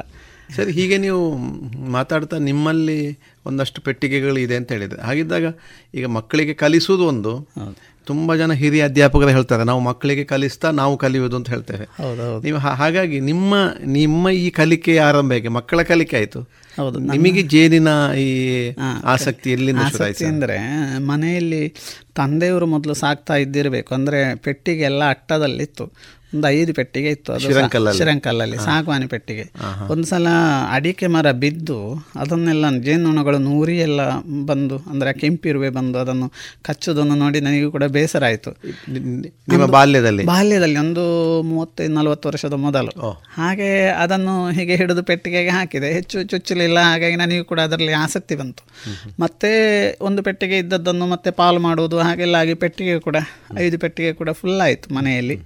ಮತ್ತೆ ನಾನಿಲ್ಲಿ ಆ, ಶಾಲೆಗೆ ಸೇರಿದ ನಂತರ ಕೆಲವು ವರ್ಷ ಬಾಡಿಗೆ ಮನೆಯಲ್ಲೆಲ್ಲ ಇದ್ದೆ. ಬಾಡಿಗೆ ಮನೆಯಲ್ಲಿ ಕೂಡ ನಾನು ಜೇನುನೊಣಗಳನ್ನು ಸಾಕುವ ಒಂದು ಅಭ್ಯಾಸ ಇಟ್ಕೊಂಡಿದ್ದೆ. ಅದರಲ್ಲಿ ಒಂದು ಸಂತೋಷವೇ ಬೇರೆ. ಅವುಗಳ ಆ ಪರಾಗ ಎಲ್ಲ ಹಿಡ್ಕೊಂಡು ಬರುವುದು ಶಾಲೆಗೆ ಹೋಗುವಾಗ ಒಂದು ನೋಡ್ಕೊಳ್ಳೋದು ಆ ಒಂದು ಆನಂದ ಬೇರೆ ಅದರಲ್ಲಿ. ಹಾಗೆ ಎರಡು ಪೆಟ್ಟಿಗೆಯಿಂದ ಶುರು ಮಾಡಿದ್ದು. ಮತ್ತೆ ಇದು ಪಾಲಾಗುವಾಗ ಪೆಟ್ಟಿಗೆ ತೆಕ್ಕೊಂಡು ತೆಕ್ಕೊಂಡು ಸುಮಾರು ನೂರ ಹನ್ನೆರಡು ಪೆಟ್ಟಿಗೆ ತನಕ ಹೋಗಿತ್ತು. ಸರ್ ಇದರಲ್ಲಿ ಈ ಕಲಿಯುವ ಅಂಶ ಅಂತ ನೀವು ಒಂದು ಗುರುಮುಖೇನ ಕಲಿಯುವುದು ಒಂದು ನೋಡ್ತಾ ಕಲಿಯುವುದು ಒಂದು. ನಿಮಗೆ ಬಾಲ್ಯದಿಂದಲೇ ಅದು ಬಂದ ಕಾರಣ? ಹಿರಿಯರಿಂದಲೇ ಬಂತ ಅಥವಾ ಮತ್ತೆ ಕಲ್ತದ ನೀವು ಮತ್ತೆ ಕಲ್ತದ್ದು. ಆವಾಗೊಂದು ದೊಡ್ಡ ಪುಸ್ತಕ ಸಿಗ್ತಾ ಇತ್ತು ಮಕರಂದ ಅಂತ ಹೇಳ್ಕೊಂಡು. ಆ, ಆ ಪುಸ್ತಕವನ್ನು ನೋಡಿ ಸ್ವಲ್ಪ ಕಲ್ತೆ. ಮತ್ತೆ ತರಬೇತಿಗೆ ಅಂತ ಹೋದ್ದು ಕಡಿಮೆ ಆವಾಗ. ಮತ್ತೆ ಮತ್ತೆ ಶಾಲೆಯಲ್ಲಿ ತರಬೇತಿ ಆಗುವಾಗ ಮಕ್ಕಳೊಟ್ಟಿಗೆ ನಾನು ಹಿಂದಿಂದ ಕೂತು ಕೇಳ್ತಾ ಇದ್ದೆ. ಹಾಗೆ ಮತ್ತೆ ಮತ್ತೆ ಅಭಿವೃದ್ಧಿ ಆಯಿತು. ಆವಾಗ ನಾನು ಜೇನು ಸಾಕ್ತಾ ಇದ್ದೆ ತರಬೇತಿಗೆ ಹೋಗುವಾಗ. ಜೇನು ಕುಟುಂಬ ಒಂದು ಐದು ಕುಟುಂಬ ಎಲ್ಲ ನನ್ನಲ್ಲಿ ಇತ್ತು ಯಾವಾಗಲೂ ಸಾಮಾನ್ಯ. ಬಾಡಿಗೆ ಮನೆಯಲ್ಲಿರುವಾಗಲೂ ಕೂಡ ನಾಲ್ಕು ಐದು ಕುಟುಂಬಗಳನ್ನು ಸಾಕ್ತಾ ಇದ್ದೆ. ಮತ್ತೆ ಮತ್ತೆ ಪಾಲಾಗುವಾಗ ಪೆಟ್ಟಿಗೆ ತೆಕ್ಕೊಂಡು ಜಾಸ್ತಿ ಜಾಸ್ತಿ ಆಯಿತು. ಸರಿ ಕುಟುಂಬ ಅಂತ ಹೇಳಿದಾಗ ಮಾರುಕಟ್ಟೆಯಲ್ಲಿ ಈಗ ಆ ಬಗ್ಗೆ ಕಮರ್ಷಿಯಲ್ ಆಗಿ ಬೆಳೆಯೋದು ಕೊಡ್ತಾರೆ. ಸಾಮಾನ್ಯವಾಗಿ ಈ ಗುಡ್ಡದಿಂದ ತಂದು ಇದು ಹೀಗೆ ಕಲೆಕ್ಟ್ ಮಾಡುವ ಕುಟುಂಬಗಳೇ ಹೆಚ್ಚೆಸರು ಹೇಗೆ ಅದೀಗ ಜ ಅಲ್ಲ. ಈ ಮಾರುಕಟ್ಟೆಯಲ್ಲಿ ಸಿಗುವ ಕುಟುಂಬಗಳು ಅಂದರೆ ನಮ್ಮಲ್ಲಿದ್ದ ಕುಟುಂಬಗಳನ್ನು ಪಾಲು ಮಾಡಿ ನಾವು ಹೆಚ್ಚು ಕುಟುಂಬಗಳನ್ನು ಮಾಡೋದು ಜಾಸ್ತಿ. ಮೂಲ ಮೂಲ ಮೂಲ ಕೆಲವೊಮ್ಮೆ ಪೆಟ್ಟಿಗೆಗೆ ಅದುವೇ ಬಂದು ಕೂತ್ಕೊಳ್ತದೆ. ಅದನ್ನು ಕೂಡ ನಾವು ಪಾಲು ಮಾಡ್ಬೋದು ಅಭಿವೃದ್ಧಿ ಮಾಡಿ.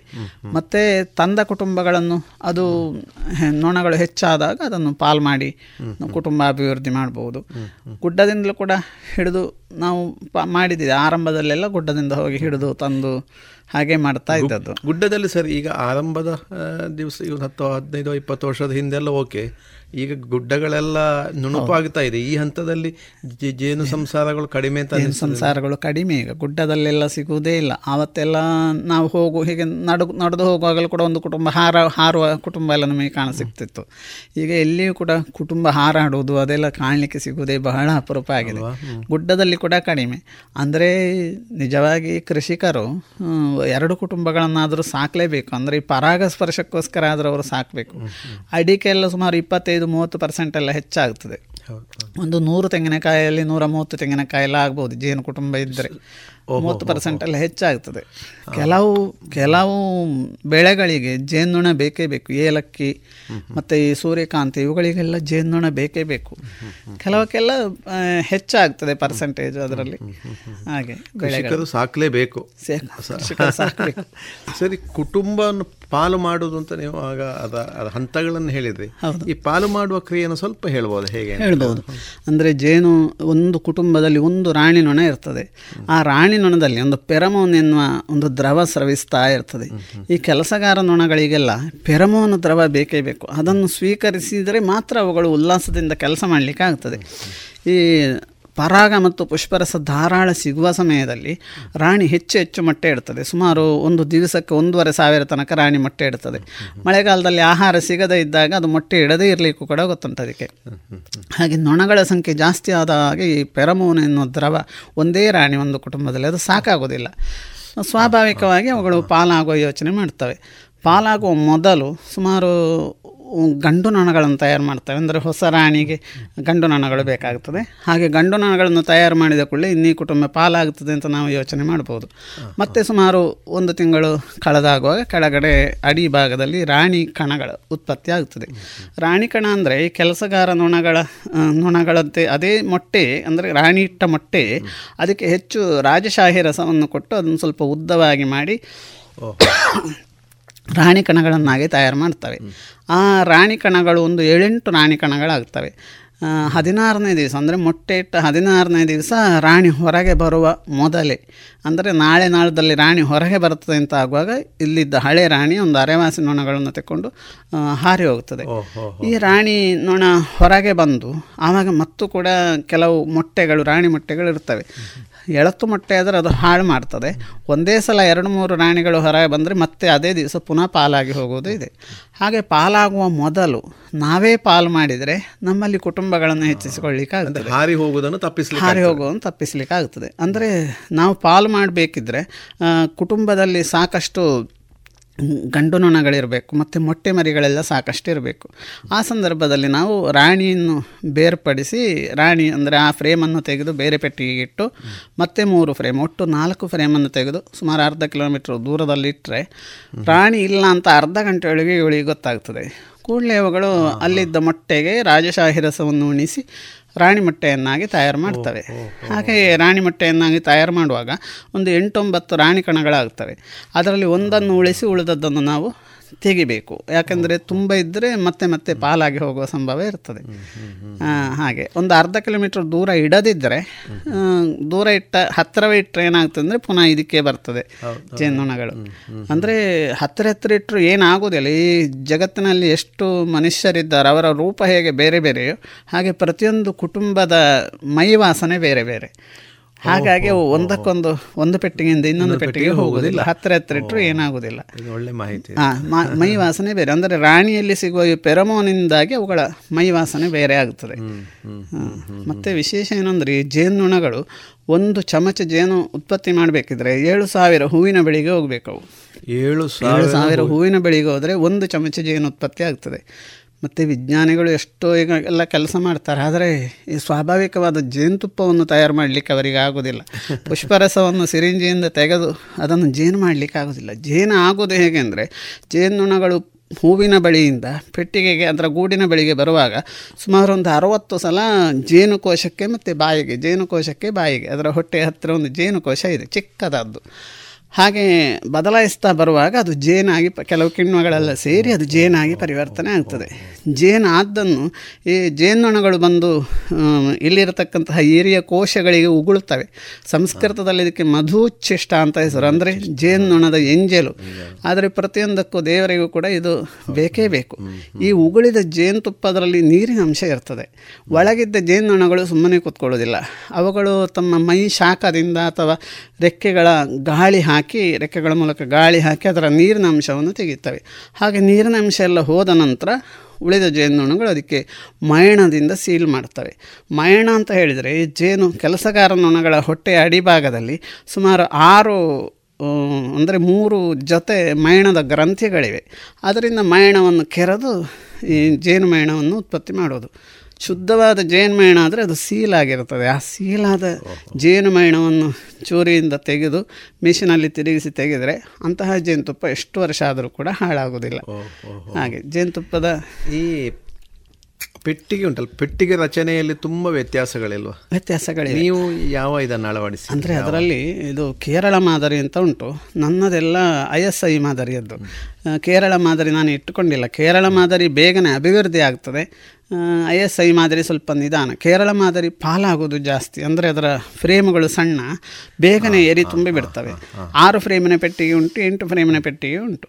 ಎಂಟು ಫ್ರೇಮಿನ ಪೆಟ್ಟಿಗೆ ಒಳ್ಳೆಯದು ಸುರುವಿಗೆ ಸಾಕುವವರಿಗೆ. ಅಂದರೆ ಪಾಲಾಗೋದನ್ನು ತಡಿಲಿಕ್ಕೆ ಕಷ್ಟ ಅವರಿಗೆ. ಸೈಜ್ ಜಾಸ್ತಿ ಸೈಜ್ ಜಾಸ್ತಿ ಆಗ್ತದೆ. ಮತ್ತು ನಿಜವಾಗಿ ನಾವೊಂದು ಡಿಸೆಂಬರ್ ತನಕ ಪಾಲ್ ಮಾಡ್ಬೋದು. ಅದರ ನಂತರ ಪಾಲಾದರೆ ಮತ್ತೆ ಆ ವರ್ಷ ಜೇನುತುಪ್ಪ ಸಿಗೋದಿಲ್ಲ. ಡಿಸೆಂಬರ್ನ ನಂತರ ಪಾಲಾಗದಾಗೆ ತಡಿಬೇಕು. ಡಿಸೆಂಬರ್ ತನಕ ನಾವು ಪಾಲು ಮಾಡಿ. ಕುಟುಂಬವನ್ನು ಬೇರೆಯವರಿಗೆ ಮಾರಾಟ ಮಾಡ್ಬೋದು ಅಥವಾ ನಾವು ನಮ್ಮ ಕುಟುಂಬವನ್ನು ಹೆಚ್ಚು ಮಾಡಿಕೊಳ್ಬಹುದು ಜೇನು ತೆಗೆಯುವ ಅವಧಿ ಯಾವುದು ಸರ್? ಸಾಮಾನ್ಯ ಫೆಬ್ರವರಿ ಕೊನೆಯಿಂದ ಕೆಲವರು ಡಿಸೆಂಬರಲ್ಲಿ ಕೂಡ ತೆಗೀತಾರೆ. ನಾವು ಪಾಲು ಮಾಡಿದರೆ ನಮಗೆ ಸುಮಾರು ಫೆಬ್ರವರಿ ಕೊನೆಯಿಂದ ಮೇ ಹದಿನೈದರ ತನಕ ಸಿಗುತ್ತದೆ. ಜೇನನ್ನು ಅದರ ಸೀಲ್ ಮಾಡ್ತವೆ ಹೇಳಿದೆಲ್ಲ ಅಂತಹ ಸೀಲನ್ನು ತೆಗೆದು ಮೆಷಿನಲ್ಲಿ ಹಾಕಿ ತಿರುಗಿಸಿದಾಗ ಗಾಳಿಯ ಒತ್ತಡದಿಂದ ಜೇನು ಮಾತ್ರ ಹೊರಗೆ ಬರ್ತದೆ. ಏರಿ ಹಾಗೆ ಇರ್ತದೆ. ಆ ಎರಿಯನ್ನು ನಾವು ಮತ್ತೆ ಪುನಃ ಜೇನು ಪೆಟ್ಟಿಗೆಗೆ ಕೊಡಬೇಕು. ಹನ್ನೆರಡು ದಿವಸ ಆಗುವ ಪುನಃ ತುಂಬಿಸ್ತದೆ. ಹನ್ನೆರಡು, ಹದಿನೈದು, ಆ ಅಂದರೆ ಪರಿಸರದಲ್ಲಿ ಹೆಚ್ಚು ಕಾಡು ಎಲ್ಲ ಇದ್ದರೆ ಬೇಗನೆ ತುಂಬಿಸ್ತವೆ. ಮತ್ತೆ ಪುನಃ ಜೇನು ತೆಗೆದು ಎರಿಯನ್ನು ಅದಕ್ಕೆ ಕೊಡಬೇಕು. ಮೇ ಹದಿನೈದು ಅಂದರೆ ನಮ್ಮಲ್ಲಿ ಪತ್ತನಾಜೆ ಅಂತ ಹೇಳ್ತೇವೆ. ಅಲ್ಲಿ ತನಕ ನಾವು ಜೇನು ತೆಗಿಬಹುದು. ಕೊನೆಯ ಸಲ ಜೇನು ತೆಗೆದುಬಿಟ್ಟು ಅದನ್ನೆಲ್ಲ ಹೊರಗೆ ಇಟ್ಟರೆ ಜೇನುನೊಣಗಳು ಬಂದು ಅದನ್ನು ನಕ್ಕಿ ಕ್ಲೀನ್ ಮಾಡ್ತವೆ. ಅದನ್ನು ಮತ್ತೆ ನಾವು ಪ್ಲ್ಯಾಸ್ಟಿಕಲ್ಲಿ ಆ ಎರಿಗಳನ್ನು ಫ್ರೇಮ್ ಸಹಿತ ಕಟ್ಟಿಟ್ಟರೆ ಮುಂದಿನ ಫೆಬ್ರವರಿಗಾಗುವಾಗ ಅದನ್ನು ಕೊಟ್ಟರೆ ಬೇಗ ಜೇನು ತುಂಬ ಮಾಡಲಿಕ್ಕೆ ಆಗ್ತದೆ ಅಂದರೆ ನಾವು ಜೇನು ಮೇಣ ಆದಷ್ಟು ಕಡಿಮೆ ಮಾಡುವ ಹಾಗೆ ಮಾಡಬೇಕು ಜೇನು ನೊಣಗಳಿಗೆ ಯಾಕೆಂದರೆ ಒಂದು ಕಿಲೋ ಜೇನು ಮೇಣ ಉತ್ಪತ್ತಿ ಮಾಡಬೇಕಿದ್ರೆ ಹತ್ತು ಕಿಲೋ ಜೇನುತುಪ್ಪ ತಿನ್ನಬೇಕದು ಜೇನುತುಪ್ಪ ತಿಂದರೆ ಮಾತ್ರ ಅದರ ಅಂದರೆ ಆ ಗ್ರಂಥಿಗಳಲ್ಲಿ ಮೈಣ ಸ್ರಾವ ಆಗ್ತದೆ ಹಾಗಾಗಿ ನಾವು ಈ ಮೇಣವನ್ನು ಕಾಪಿಟ್ಟುಕೊಂಡು ಮುಂದಿನ ವರ್ಷಕ್ಕೆ ಕೊಟ್ಟರೆ ಕೂಡಲೇ ಜೇನು ಉತ್ಪತ್ತಿ ಆಗ್ತದೆ.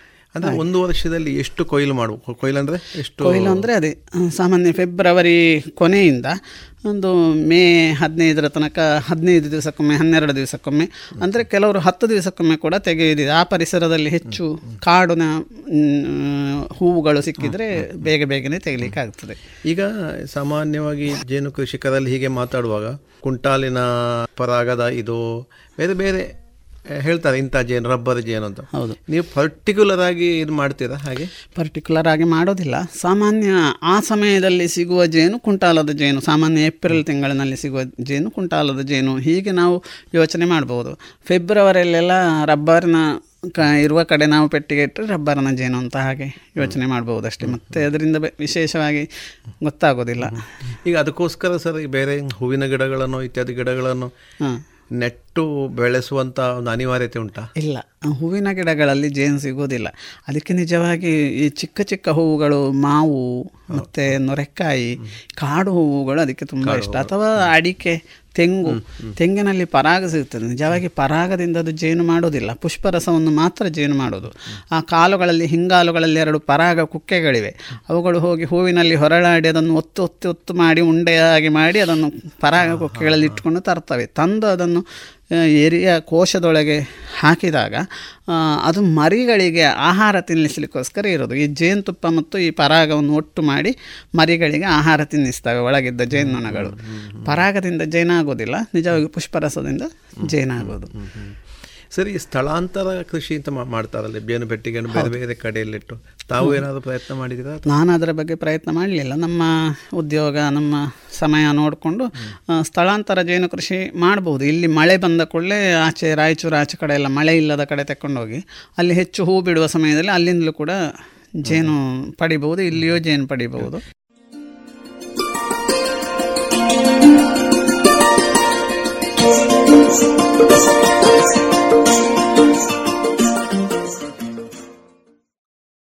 ಇದುವರೆಗೆ ಕೃಷಿ ಲೋಕದಲ್ಲಿ ನಿವೃತ್ತ ಶಿಕ್ಷಕರಾದಂತಹ ಶ್ರೀಯುತ ಕೃಷ್ಣ ಭಟ್ ಅವರ ಜೇನು ಕೃಷಿಯ ಅನುಭವದ ಮಾತುಕತೆಗಳನ್ನ ಕೇಳಿದಿರಿ. ಇನ್ನು ಮುಂದುವರಿದ ಮಾತುಕತೆಯ ಭಾಗ ಮುಂದಿನ ಮಂಗಳವಾರದ ಕೃಷಿ ಲೋಕ ಸಂಚಿಕೆಯಲ್ಲಿ ಕೇಳೋಣ.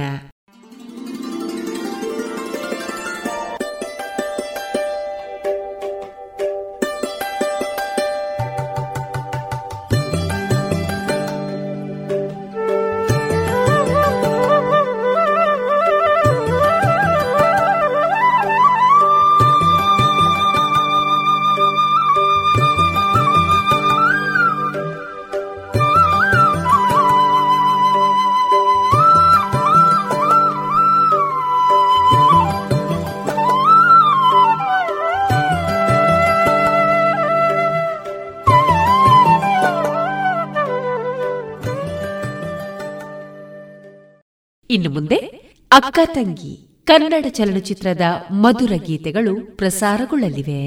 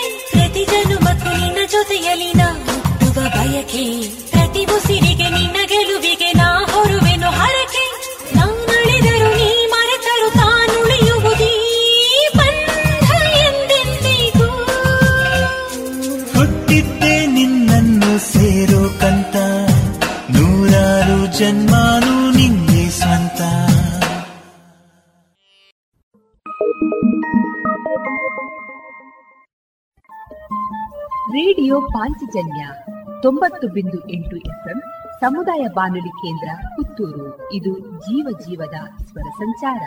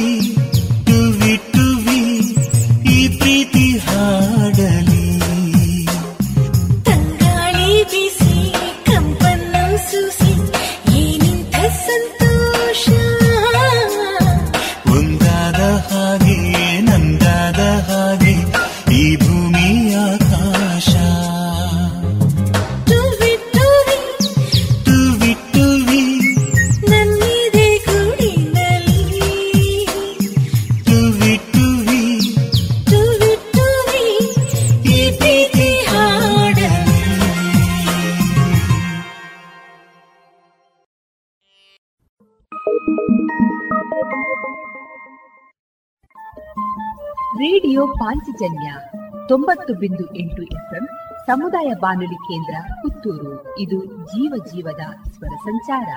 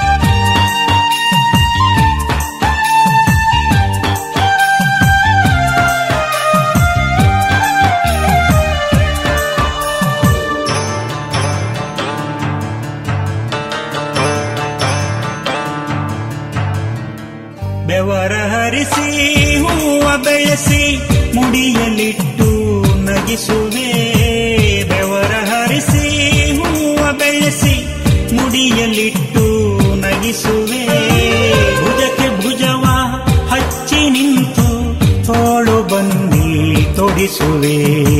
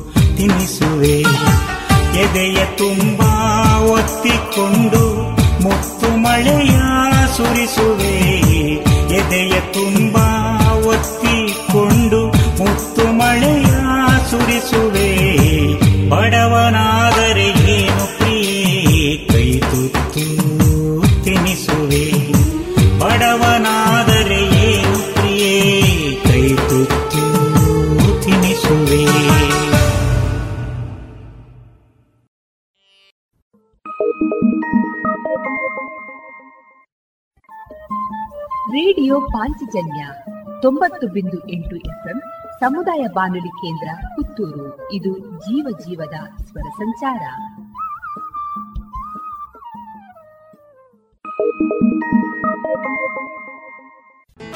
Radhas silk textile readymade family showroom court ರಸ್ತೆ ಪುತ್ತೂರಿನಲ್ಲಿ ನಡೆಯಲಿದೆ.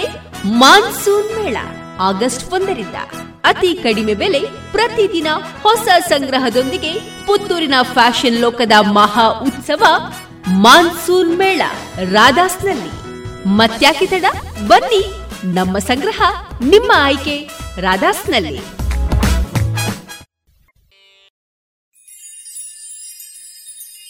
ಸೋಜಿಗಾ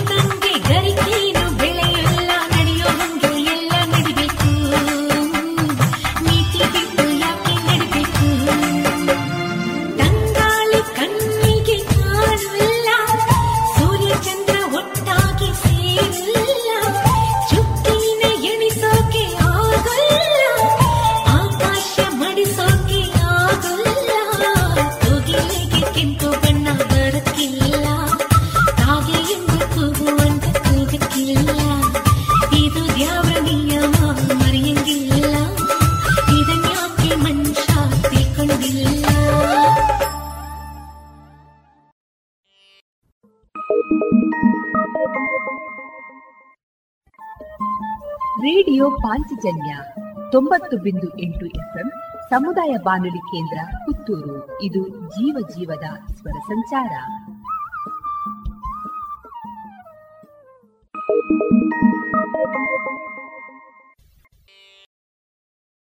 ಮೂರು ಕಣ್ಣಿನ ಮುಗಿಲೋ ಬಣ್ಣದ ಮದ್ದು ಮಾದಯ್ಯ. ನಿನ್ನ ನೆತ್ತಿ ಮ್ಯಾಲೆ ನಾಗರಾಜಡೆ ನಲಿದು ಬಾರಯ್ಯ.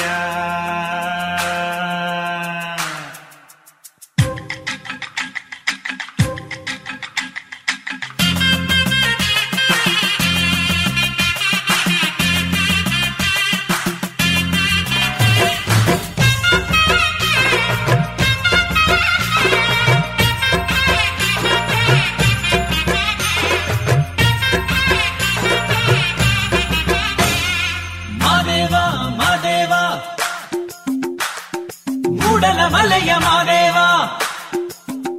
ಹೈ ಮಾದೇವ ಮಾದೇವ, ಮೂಡಲ ಮಲಯ ಮಾದೇವ. ಇದ್ದಲ್ಲೂ ಹೋದಲ್ಲೂ ನೆರಳಿನ ಹಂಗೆ ಕಾಯುವ. ಮುಂದೆ ನಡಿ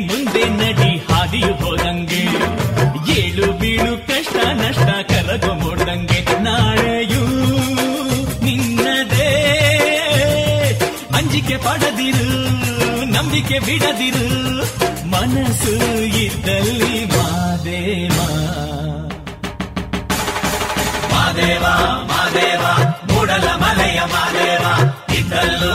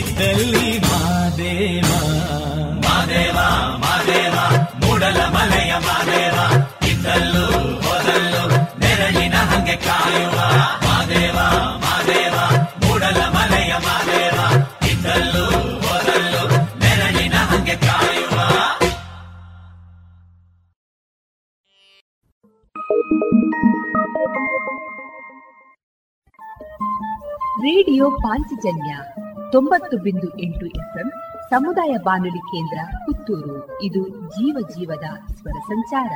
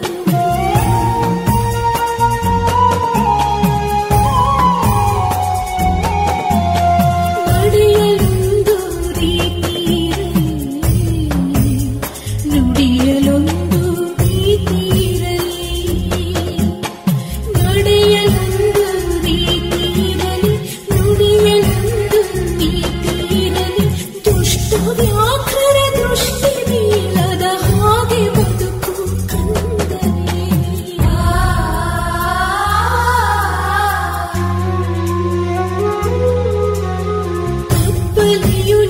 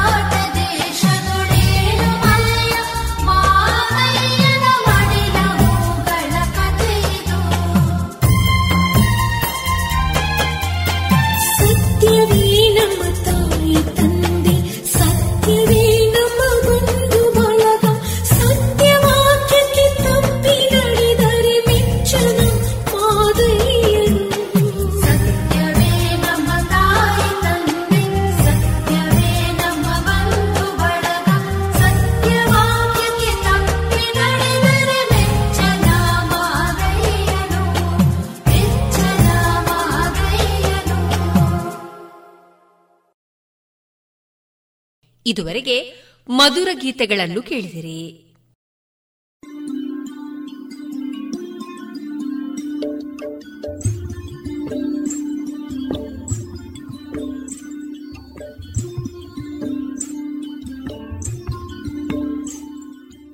ರೇಡಿಯೋ ಪಾಂಚಜನ್ಯ ಸಮುದಾಯ ಬಾನುಲಿ ಕೇಂದ್ರದಿಂದ ನಿಮ್ಮ ಕಾರ್ಯಕ್ರಮಗಳು ಪ್ರಸಾರವಾಗಬೇಕೇ? ಹಾಗಿದ್ದರೆ ನಮ್ಮನ್ನು ಸಂಪರ್ಕಿಸಿ. ನಮ್ಮ ದೂರವಾಣಿ ಸಂಖ್ಯೆ ಸೊನ್ನೆ ಎಂಟು ಎರಡು ಐದು ಒಂದು ಎರಡು ಒಂಬತ್ತು ಎಂಟು ನಾಲ್ಕು ಒಂಬತ್ತು ಒಂಬತ್ತು.